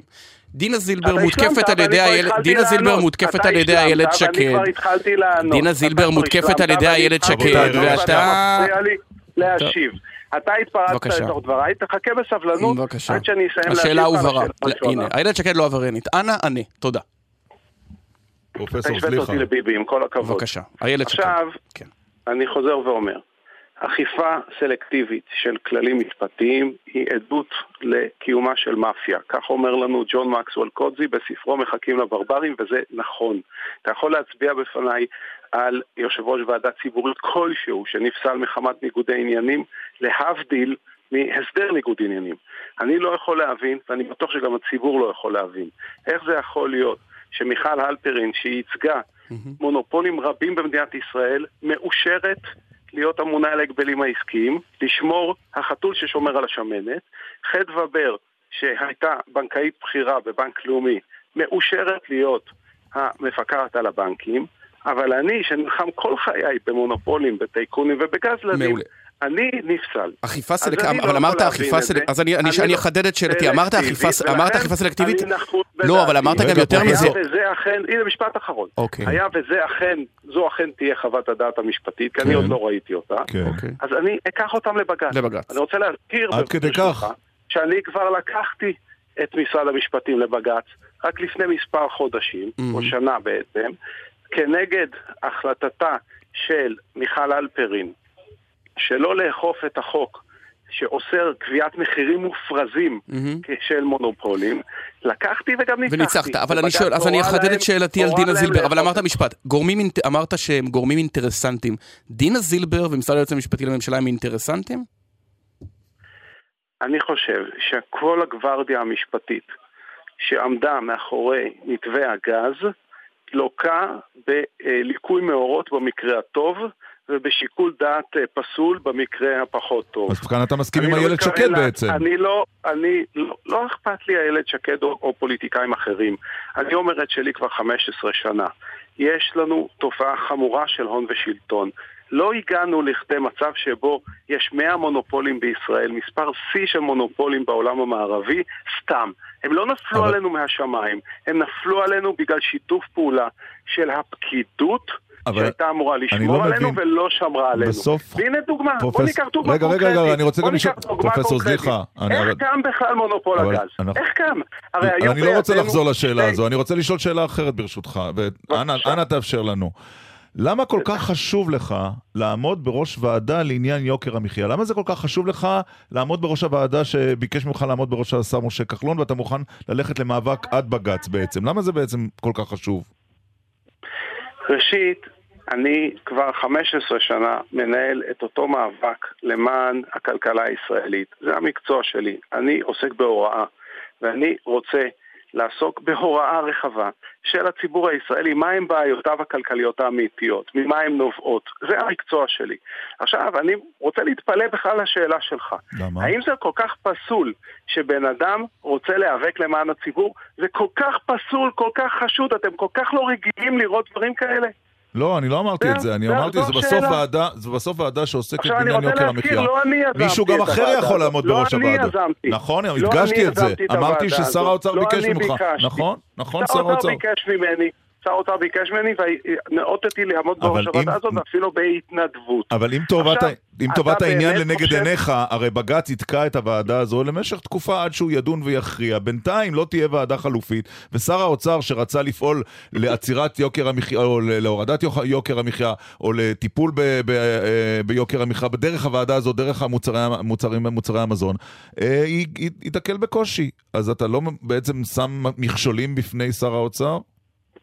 לא, אני לא חושב שאני שם מכשולים בפני שר האוצר, אבל אני כן יחשוף בפני הציבור הישראלי את הגורמים שמגינים על ההון במדינה הזאת, את הגורמים שמגינים על המונופולים, את הגורמים שאפשרו להם לכ- לכ- ל- ל- בכלל לקום.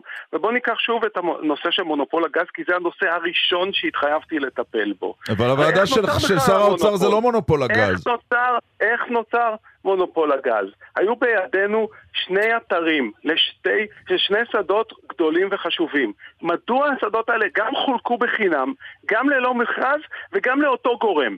הרי אם הם היו מחולקים לשני גורמים בחינם, ללא מכרז, לפחות היה לנו דואופול, לא מונופול. איפה היו כל אותם אבל- גורמים משפטיים? אבל, אבל עורכת הדין? זילבר, קודם כל עורכת הדין זילבר לא טיפלה בנושא הגז, אלא אה, עורך הדין אבי ליכט אה, שהיה אתה בתפקיד... באמת חושב שאנשים מקבלים, אתה באמת חושב שאנשים מקבלים החלטות במנותק מהמערכת שבה הם נמצאים? כלומר, הרי לא שאלה כלומר אף אחד, אף אחד לא יכול להחליט. בעניין הזה, אתה אומר. זה מערכת, לא, אני רק אומר דבר כזה, צריך לשפוט את ההחלטה לגופה. אוקיי. וההחלטה הזאת היא מפלה, היא מפלה, יש- היא מאפשרת, היא מאפש... הם, הגורמים המשפטיים יש- מסננים את היתוש ובולעים את לנו- הגמל. יש לנו הם עוד- אפשרו... הם אפשרו הסדרי ניגודי עניינים לאנשים שניגודי העניינים שלהם מאוד חמורים, יש- מאוד חריפים, ובניגוד לאינטרס הציבורי. עכשיו יש עוד שאלה, האם פרופסור זליכה- רגע. שניגודי העניינים שלי הם האם אתה מייצג- יכולים לעבור בהסדר, בוא אשאל ככה. והם טו- לטובת הציבור האם אתה נגדו. מייצג רשתות קמעוניות- שמשלמות שצריך לך שכר? הנה זה עוד אחד לא, מהשקרים. לא, לא, לא, אני- מייצג אז תגיד לא, חברה. לא מייצג אף חברה, ברור. לא, אני רוצה, אני רוצה להגיד יותר מזה, אני לא מייצג בכלל חברות. אני מייצג רק עובדים. גם לא מייצג, אני לא עורך דין. אני יועץ כלכלי של עובדים. של עובדים ברשתות מה? קמעוניות. עובדים ברשת מגה, כן, למשל. מה, כן. זה פשע לייצג, את, לייצג עובדים? אסור לייצג עובדים? רק מי שמייצג מונופולים יכול להיות הממונה על ההגבלים העסקיים ומפקח על, ומפקחת על הבנקים, רק הם יכולים, אבל מי שמייצג עובדים מסכנים, ו- הוא פסול בניגוד עניינים חמור, כי אולי הוא יעשה רפורמות שהם חוששים מהם. וכשאתה כותב אה, חוות דעת לפרטנר, זה לא מגביל אותך כיועץ של פרטנר בזמנו? החוות דעת שכתבתי לפרטנר הייתה לפני תשע שנים, א', וב', מה היא אמרה? היא אמרה שהרפורמה בקישוריות היא רפורמה חלקית, וצריך להיות רפורמה יותר רחבה גם על בזק, ושהדחייה ברפורמה על בזק היא חמורה. ואכן, כל הוועדות שהיו מאז ועד היום אימצו את דעתי שרפורמה בבזק חייבת להיות. כן. אני אגיד לך איפה הבעיה, אני- מהירה. אני אינני אגב, משפטן, אגב. רגע, תרשה לי משפט, תרשה לי משפט אני מרשה לך הרבה משפטים. שר האוצר בעצמו אני- כיהן כשר התקשורת. כן. ואם תראיין אותו, הוא יגיד לך שני אוקיי, דברים. רק- אחד, שאחד, ה- אולי האדם הראשון שאמר לו שצריך לעשות רפורמה בקישוריות היה עבדך הנאמן. כן. ושתיים, שחוות הדעת שהגשתי מאוד הייתה עכשיו, נגעה לליבו, פרופסור- והוא באמת חשב שצריך לעשות רפורמה. פרופסור. זליכה, עוד עניין אחד, כי זמננו זמננו תם. אתה יועץ לוועדי עובדים. אם ועדי עובדים ומעמדם של העובדים יושפעו מהוועדה שאתה אמור לעמוד בר- בר- בר- בראשה, הרי יש כאן ניגוד עניינים. עובדים? אני מייצג... מעמדם של העובדים, אם- אם יהיה צמצום, אם יהיו הגבלות. על מפעלי לא המזון, זה ישפיע על עובדים העובדים. אני לא מייצג את ועד עובדי אוסם ולא את ועד עובדי תנובה, ולכן כן. החשש הזה הוא לא קיים. ורוב המונופולים גם אין להם ועדי עובדים. כן. ובהיכן שזה קיים, במראית עין אפשר לעשות הסדר ניגוד עניינים שבו ספציפית אני לא אגע. כן. אני חוזר אה, ואומר, אוקיי. מיכל אלפרין הייתה כן. הסנגורית של תנובה. לא פסלו אותה מלעסוק בכל שוק המזון, לרבות ביצרניות המזון. כן. אמרו לה בהחלטות ספציפיות, אוקיי. תנובה את לא יכולה לגעת. אז מי שמייצג עובדים יפסלו אותו, מי שמייצג את המונופול לא פוסלים אותו. ברור. אז מי שמייצג עובדים... פרופסור זליכה. שים לב, אני שוב ואומר, אני לא מייצג לא חברות, לא את מונופולים, לא ועד עובדי רשתות חברת ולא חשמל אבל נעליים. גם אתה מייצג, רק- נכון? סליחה, את מי? ועד עובדי חברת חשמל? הנה עוד שקר, אני לא מייצג את ועד עובדי חברת החשמל. אוקיי. כמה שקרים יפריחו העיקר כדי למנוע אוקיי. את המינוי הזה, שהציבור תודה. נותן בו אמון. תודה ומה רב- לעשות? אני גם יודע איך לטפל בהם ולא פוחד מהם. אז זה מה שאולי מרתיע את הפקידים הללו, שהם יודעים שיש אדם... אוי, נותק, פרופסור זליכה, ולא בכוונה. שלום לנחמיה שטרסלר הארץ. אה, בוקר טוב. הוא יוצא למלחמה, שר האוצר ייתן לו גיבוי? תראה, אה, הוא יוצא למלחמה נגד כל העולם תמיד. אה, אני לא יודע, לא יודע אה, אה, אם כחלון ייתן לו גיבוי. לא יודע, עובדה שכחלון לא הלך לערעור, לערעור הזה מול היועץ המשפטי למה, לממשלה. כך, למה שר האוצר בכלל נכנס לעניין הזה שברור שהוא עשוי להיות בעייתי? הרי אה, כחלון רוצה תראה, בטובת אני- העניין, לא, ב, לא בוועדה שלא תוכל לפעול. תראה, אני, אני כתבתי על זה והסברתי את זה. בעצם הוא לקח את אה, זליכה כדי להוריד ממנו, להסיט ממנו את כל אה, להט האפודים הצהובים, את כל להט הביקורת. עכשיו, איך אתה עושה את זה? לא על, אתה עושה את זה על ידי מינוי מישהו שמסיט את זה שכל ההתייקרות כולה, כל ההתייקרות כולה, זה בגלל המונופולים ובגלל הגז. כאשר אני טוען שכל ההתייקרות כולה זה בגלל שר האוצר משה כחלון. עכשיו, דרך אגב, שהוא אמר שהוא, לא, שהוא מייעץ אה, רק לעובדים, מייצג רק עובדים, רק לאחרונה קראתי חוות דעת שלו בנושא המלט, מלט, כן. שזה אחד המונופולים הכי גדולים. אתה יודע שכל דירה גם יש בה מלט? כל דירה מתייקרת עם מה המלט שמביא אותי. שוב לשאלה שלא הצלחתי להבין, למה הוא אבל- בחר... אבל- אם- למה... לא, אני, אני מבין אבל למה שר האוצר... שאנשים אנשים ידעו רק מה זה המלט. הוא כתב חוות דעת עבור אה, ארטוב שמייצרת מלט, שבעצם מאחוריה מסתתר מונופול המלט הגדול נשר, ואמר שנכון, צריכים להטיל היטל היצף על המלט, והתוצאה של היטל כזה שהיה מחיר המלט עולה ב-20% לכל עם ישראל, לכל החלשים, לכל הבינוניים, לכל הזוגות הצעירים. מה יעשה עכשיו אז- כחלון? אז זה לא נקרא לייצג מונופול? מה יעשה זה? כחלון לדעתך, אה, נחמיה שטרסלר? תראה, כחלון עושה עכשיו צעדים אה, די מטורפים. הוא בעצם היה זה שהמשיך במונופול החלב. אני רוצה לדבר על מונופולים. הוא המשיך במונופול החלב, בדבר שיש רק בצפון קוריאה ולא נגע במונופול החלב. הוא בעד, הוא, הוא המשיך את מונופול הביצים, לכן הביצים והחלב הם הכי יקרים בעולם אצלנו. הוא גם לא אומר מילה נגד אה, הרעיון להכניס מונופול בענף העוף. בענף העוף הוא לא אומר שזה לא טוב. הוא לא הוריד את המכסים על בשר, חלב, דגים, עוף. אה, אה, שמן זית, דבש, מכסים שהיו באמת נלחמים במונופולים כי ברגע שאתה מוריד מכסים ויש יבוא ויש תחרות כולם נאלצים להוריד מחירים שזאת הדרך היחידה הנכונה אז אה, שר האוצר לא עושה את זה, עושה גם רפורמת, רפורמת שקשוקה מגוחכת הוא ירים, ד... הוא ירים ידיים וילך עם זליכה ל... למאבקים, או שימנה ועדה אחרת שתסיט את האש ממנו של כל אני- המחאה? תראה, אה, אני חושב בזה- בזה- בזה שהוא נסיים. בעצם... אני חושב, אני חושב שבעצם שר האוצר כבר אה, נטש את הרעיון של זליכה והוועדה. עובדה שהוא עכשיו עושה סדרה של צעדים די פסולים, פופוליסטיים, בעצם דוחה בכל מיני אה, פטנטים את כל הבעיה לעוד כן. חצי שנה לאחר הבחירות. הוא, הוא מפחית את הבלו על הגז, על, על כן. הסולר, למרות שאין לו כסף. הוא נותן מתנות לאוסם בדלת האחורית, למרות שאין לו אנחנו- כסף. אנחנו- העיקר שזה יידחה בחצי שנה, ירון. העיקר בחצי שנה. נחמיה שטרסלר, הפרשן הכלכלי של הארץ, אנחנו נשוב ונדבר על זה גם בעתיד, אני מניח. תודה רבה לך על השיחה הזו. תודה לך. אה, עמית, עכשיו אה, 13 דקות אה, לפני 11, זמן שלנו לאדם מן היישוב, ואדם, היום אה, אישה מן היישוב, אנחנו מדברים עם אה, דבורה חנוכה מגוש עציון. שלום, שלום. קודם כל, אני בטוח שרבים לא יודעים בדיוק מה תפקידה של בלנית. מה עושה בלנית? מה עושה בלנית? היא מוודא שהשיער של האישה שהיא טובלת כדי להיות טהורה לבעלה, שזה יהיה בתוך המים. כי כל הגוף בבת אחת צריך להיות בתוך המים, וזה מה שהבלנית אה, עושה, שהיא מוודא שכל ה... כל השיער בפנים. זהו? נשמע לי די פשוט. עבודה לא מסובכת. לא, לא מסובכת, אבל יש מלא דברים מסביב. כאילו, אה. זה אני נתתי לכם את, ה, את העיקר של הדבר. אה. מסביב יש כל מיני עניינים, יש כל מיני... אה, אה, כאילו כל עניינים? אישה עם ה... עם, לא, כל אישה עם הבקשות שלה, עם, ה, עם הקשיים שלה, לא תמיד הטבילה אה, כל כך פשוטה, לפעמים אישה שהיא מוגבלת אה, פיזית יש בעיה. איך לעשות את זה. אז זה דברים כל מיני מסביב. זאת אומרת, את לא וכל אישה מתפעלת... גם באה עם ה... כן. את לא מתפעלת את המקווה עצמו. את הכי מפעילה את? החימום, מפעילה את הקירור, בודקת כן, שהמים כן, ככה. בטח, בטח. כן. כן, כן, כן, אני עושה את הכל. אני מנקה את המקווה גם, כן, בטח. איך מגיעים להיות בלנית?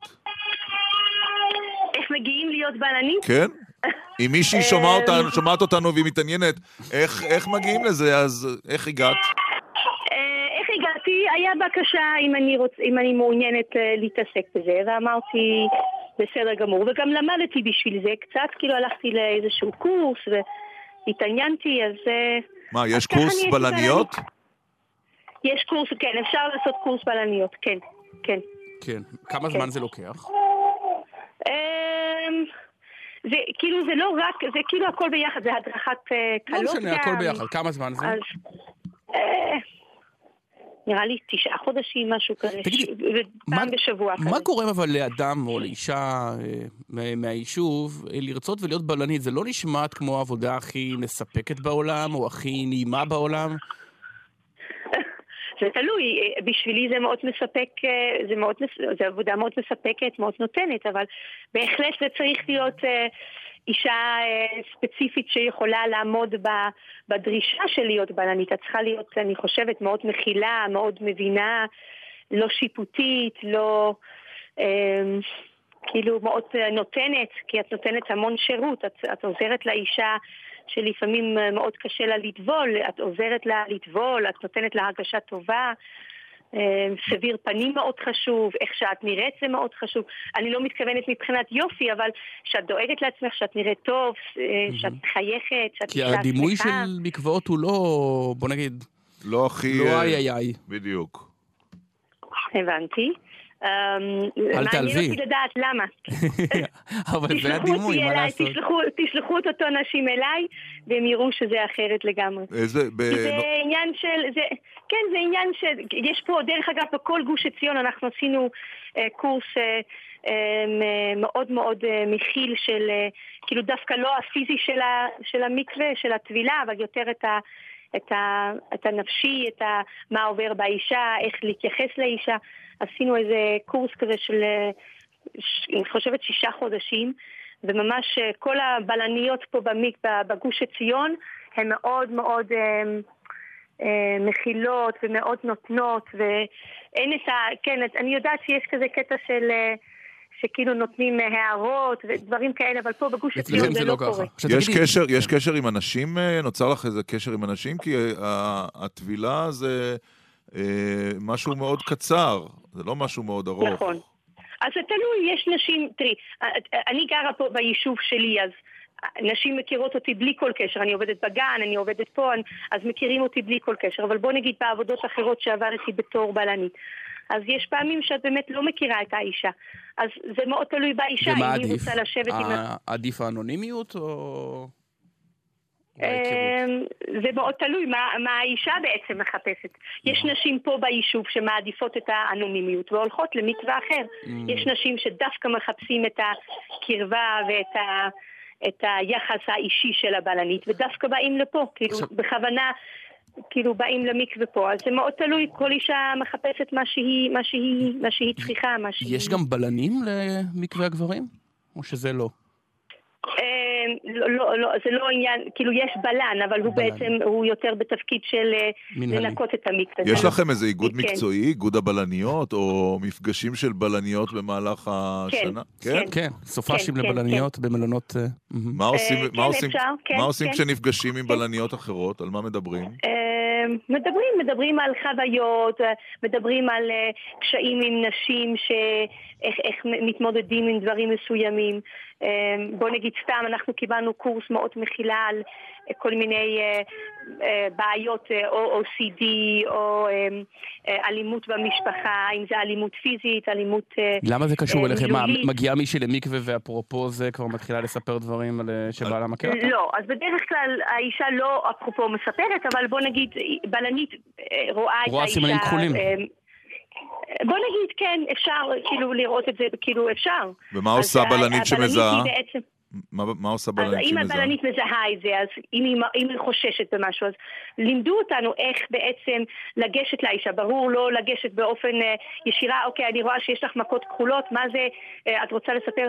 כאילו יותר, בוא נגיד, באופן מאוד... אה, מאוד, אה, איך קוראים לזה, לא מתוכנן, משאירים אה, פלייר על השולחן, על אלימות במשפחה או משהו בסגנון כזה.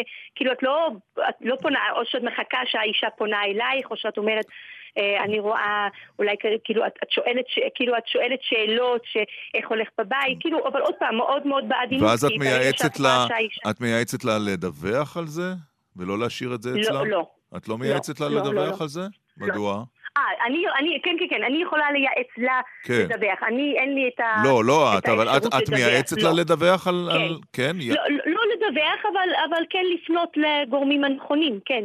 קיבלנו רשימה של כל מיני, אה, בוא נגיד אישה שגם מפחדת ממים, והיא פח- מפחדת להיכנס לתוך מים. אז יש גם מדריכה שהיא מלמדת אישה איך לטבול, ושהיא לא צריכה לפחד. רגע, אני רוצה אז, רגע אבל אה, לחזור, דבורה, ברשותך, לעניין של אלימות. למי הן אמורות, את- את- אה, את מפנה אותם למי? למי את מציעה להם לפנות? יש לנו, קיבלנו כל מיני מספרים למי, לפ, למי לפ, להפנות. אותם, למי הם יכולים להתקשר.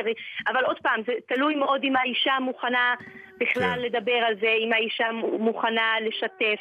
זה מאוד תלוי. במ- אבל יש כל מיני פליירים שגם תלויים, ב, כמו שרואים בשירותים אה, ציבוריים, אה, כאילו את, את לא כן, לבד, כל מיני דבר. דברים כאלה, אז, אז אותו דבר, זה גם תלוי אצלי במקווה, שאישה שרואה את זה, היא ו- יכולה להתקשר למספר הזה. ובמעבר חד, אה, עושים כסף בבלנות? לא, לא הרבה.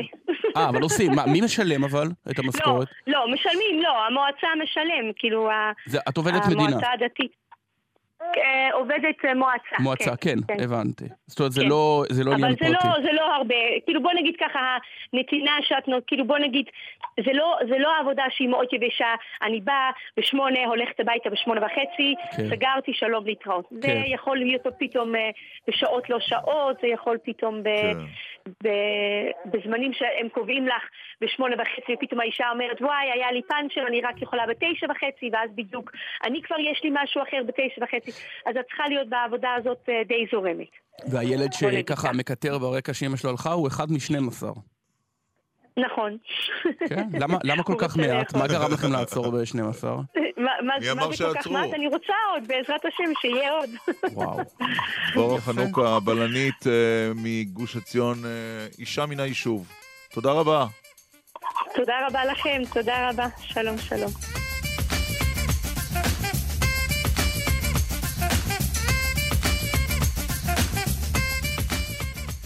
אנחנו אה, סיימנו. כן, ערך את התוכנית אילן ליאור. אה, הפיקו איטיאל דינר ושיר עזרף. בירושלים מוטי זאדה, צביקה אליהו, קיקו נדב. ואנחנו אה, נשמע כאן... אה, אחרינו, אחרינו. אה, נכון. יועז הנדל וניצן הורוביץ, ואנחנו אה, נשתמע אה, בשבוע הבא. כן, ביום חורפי נוסף כנראה. בעזרת השם. ואולי מועד לבחירות, לא? אולי, יכול להיות. לאור הולך התוכנית ל- הזאת. שבת שלום. שבת שלום.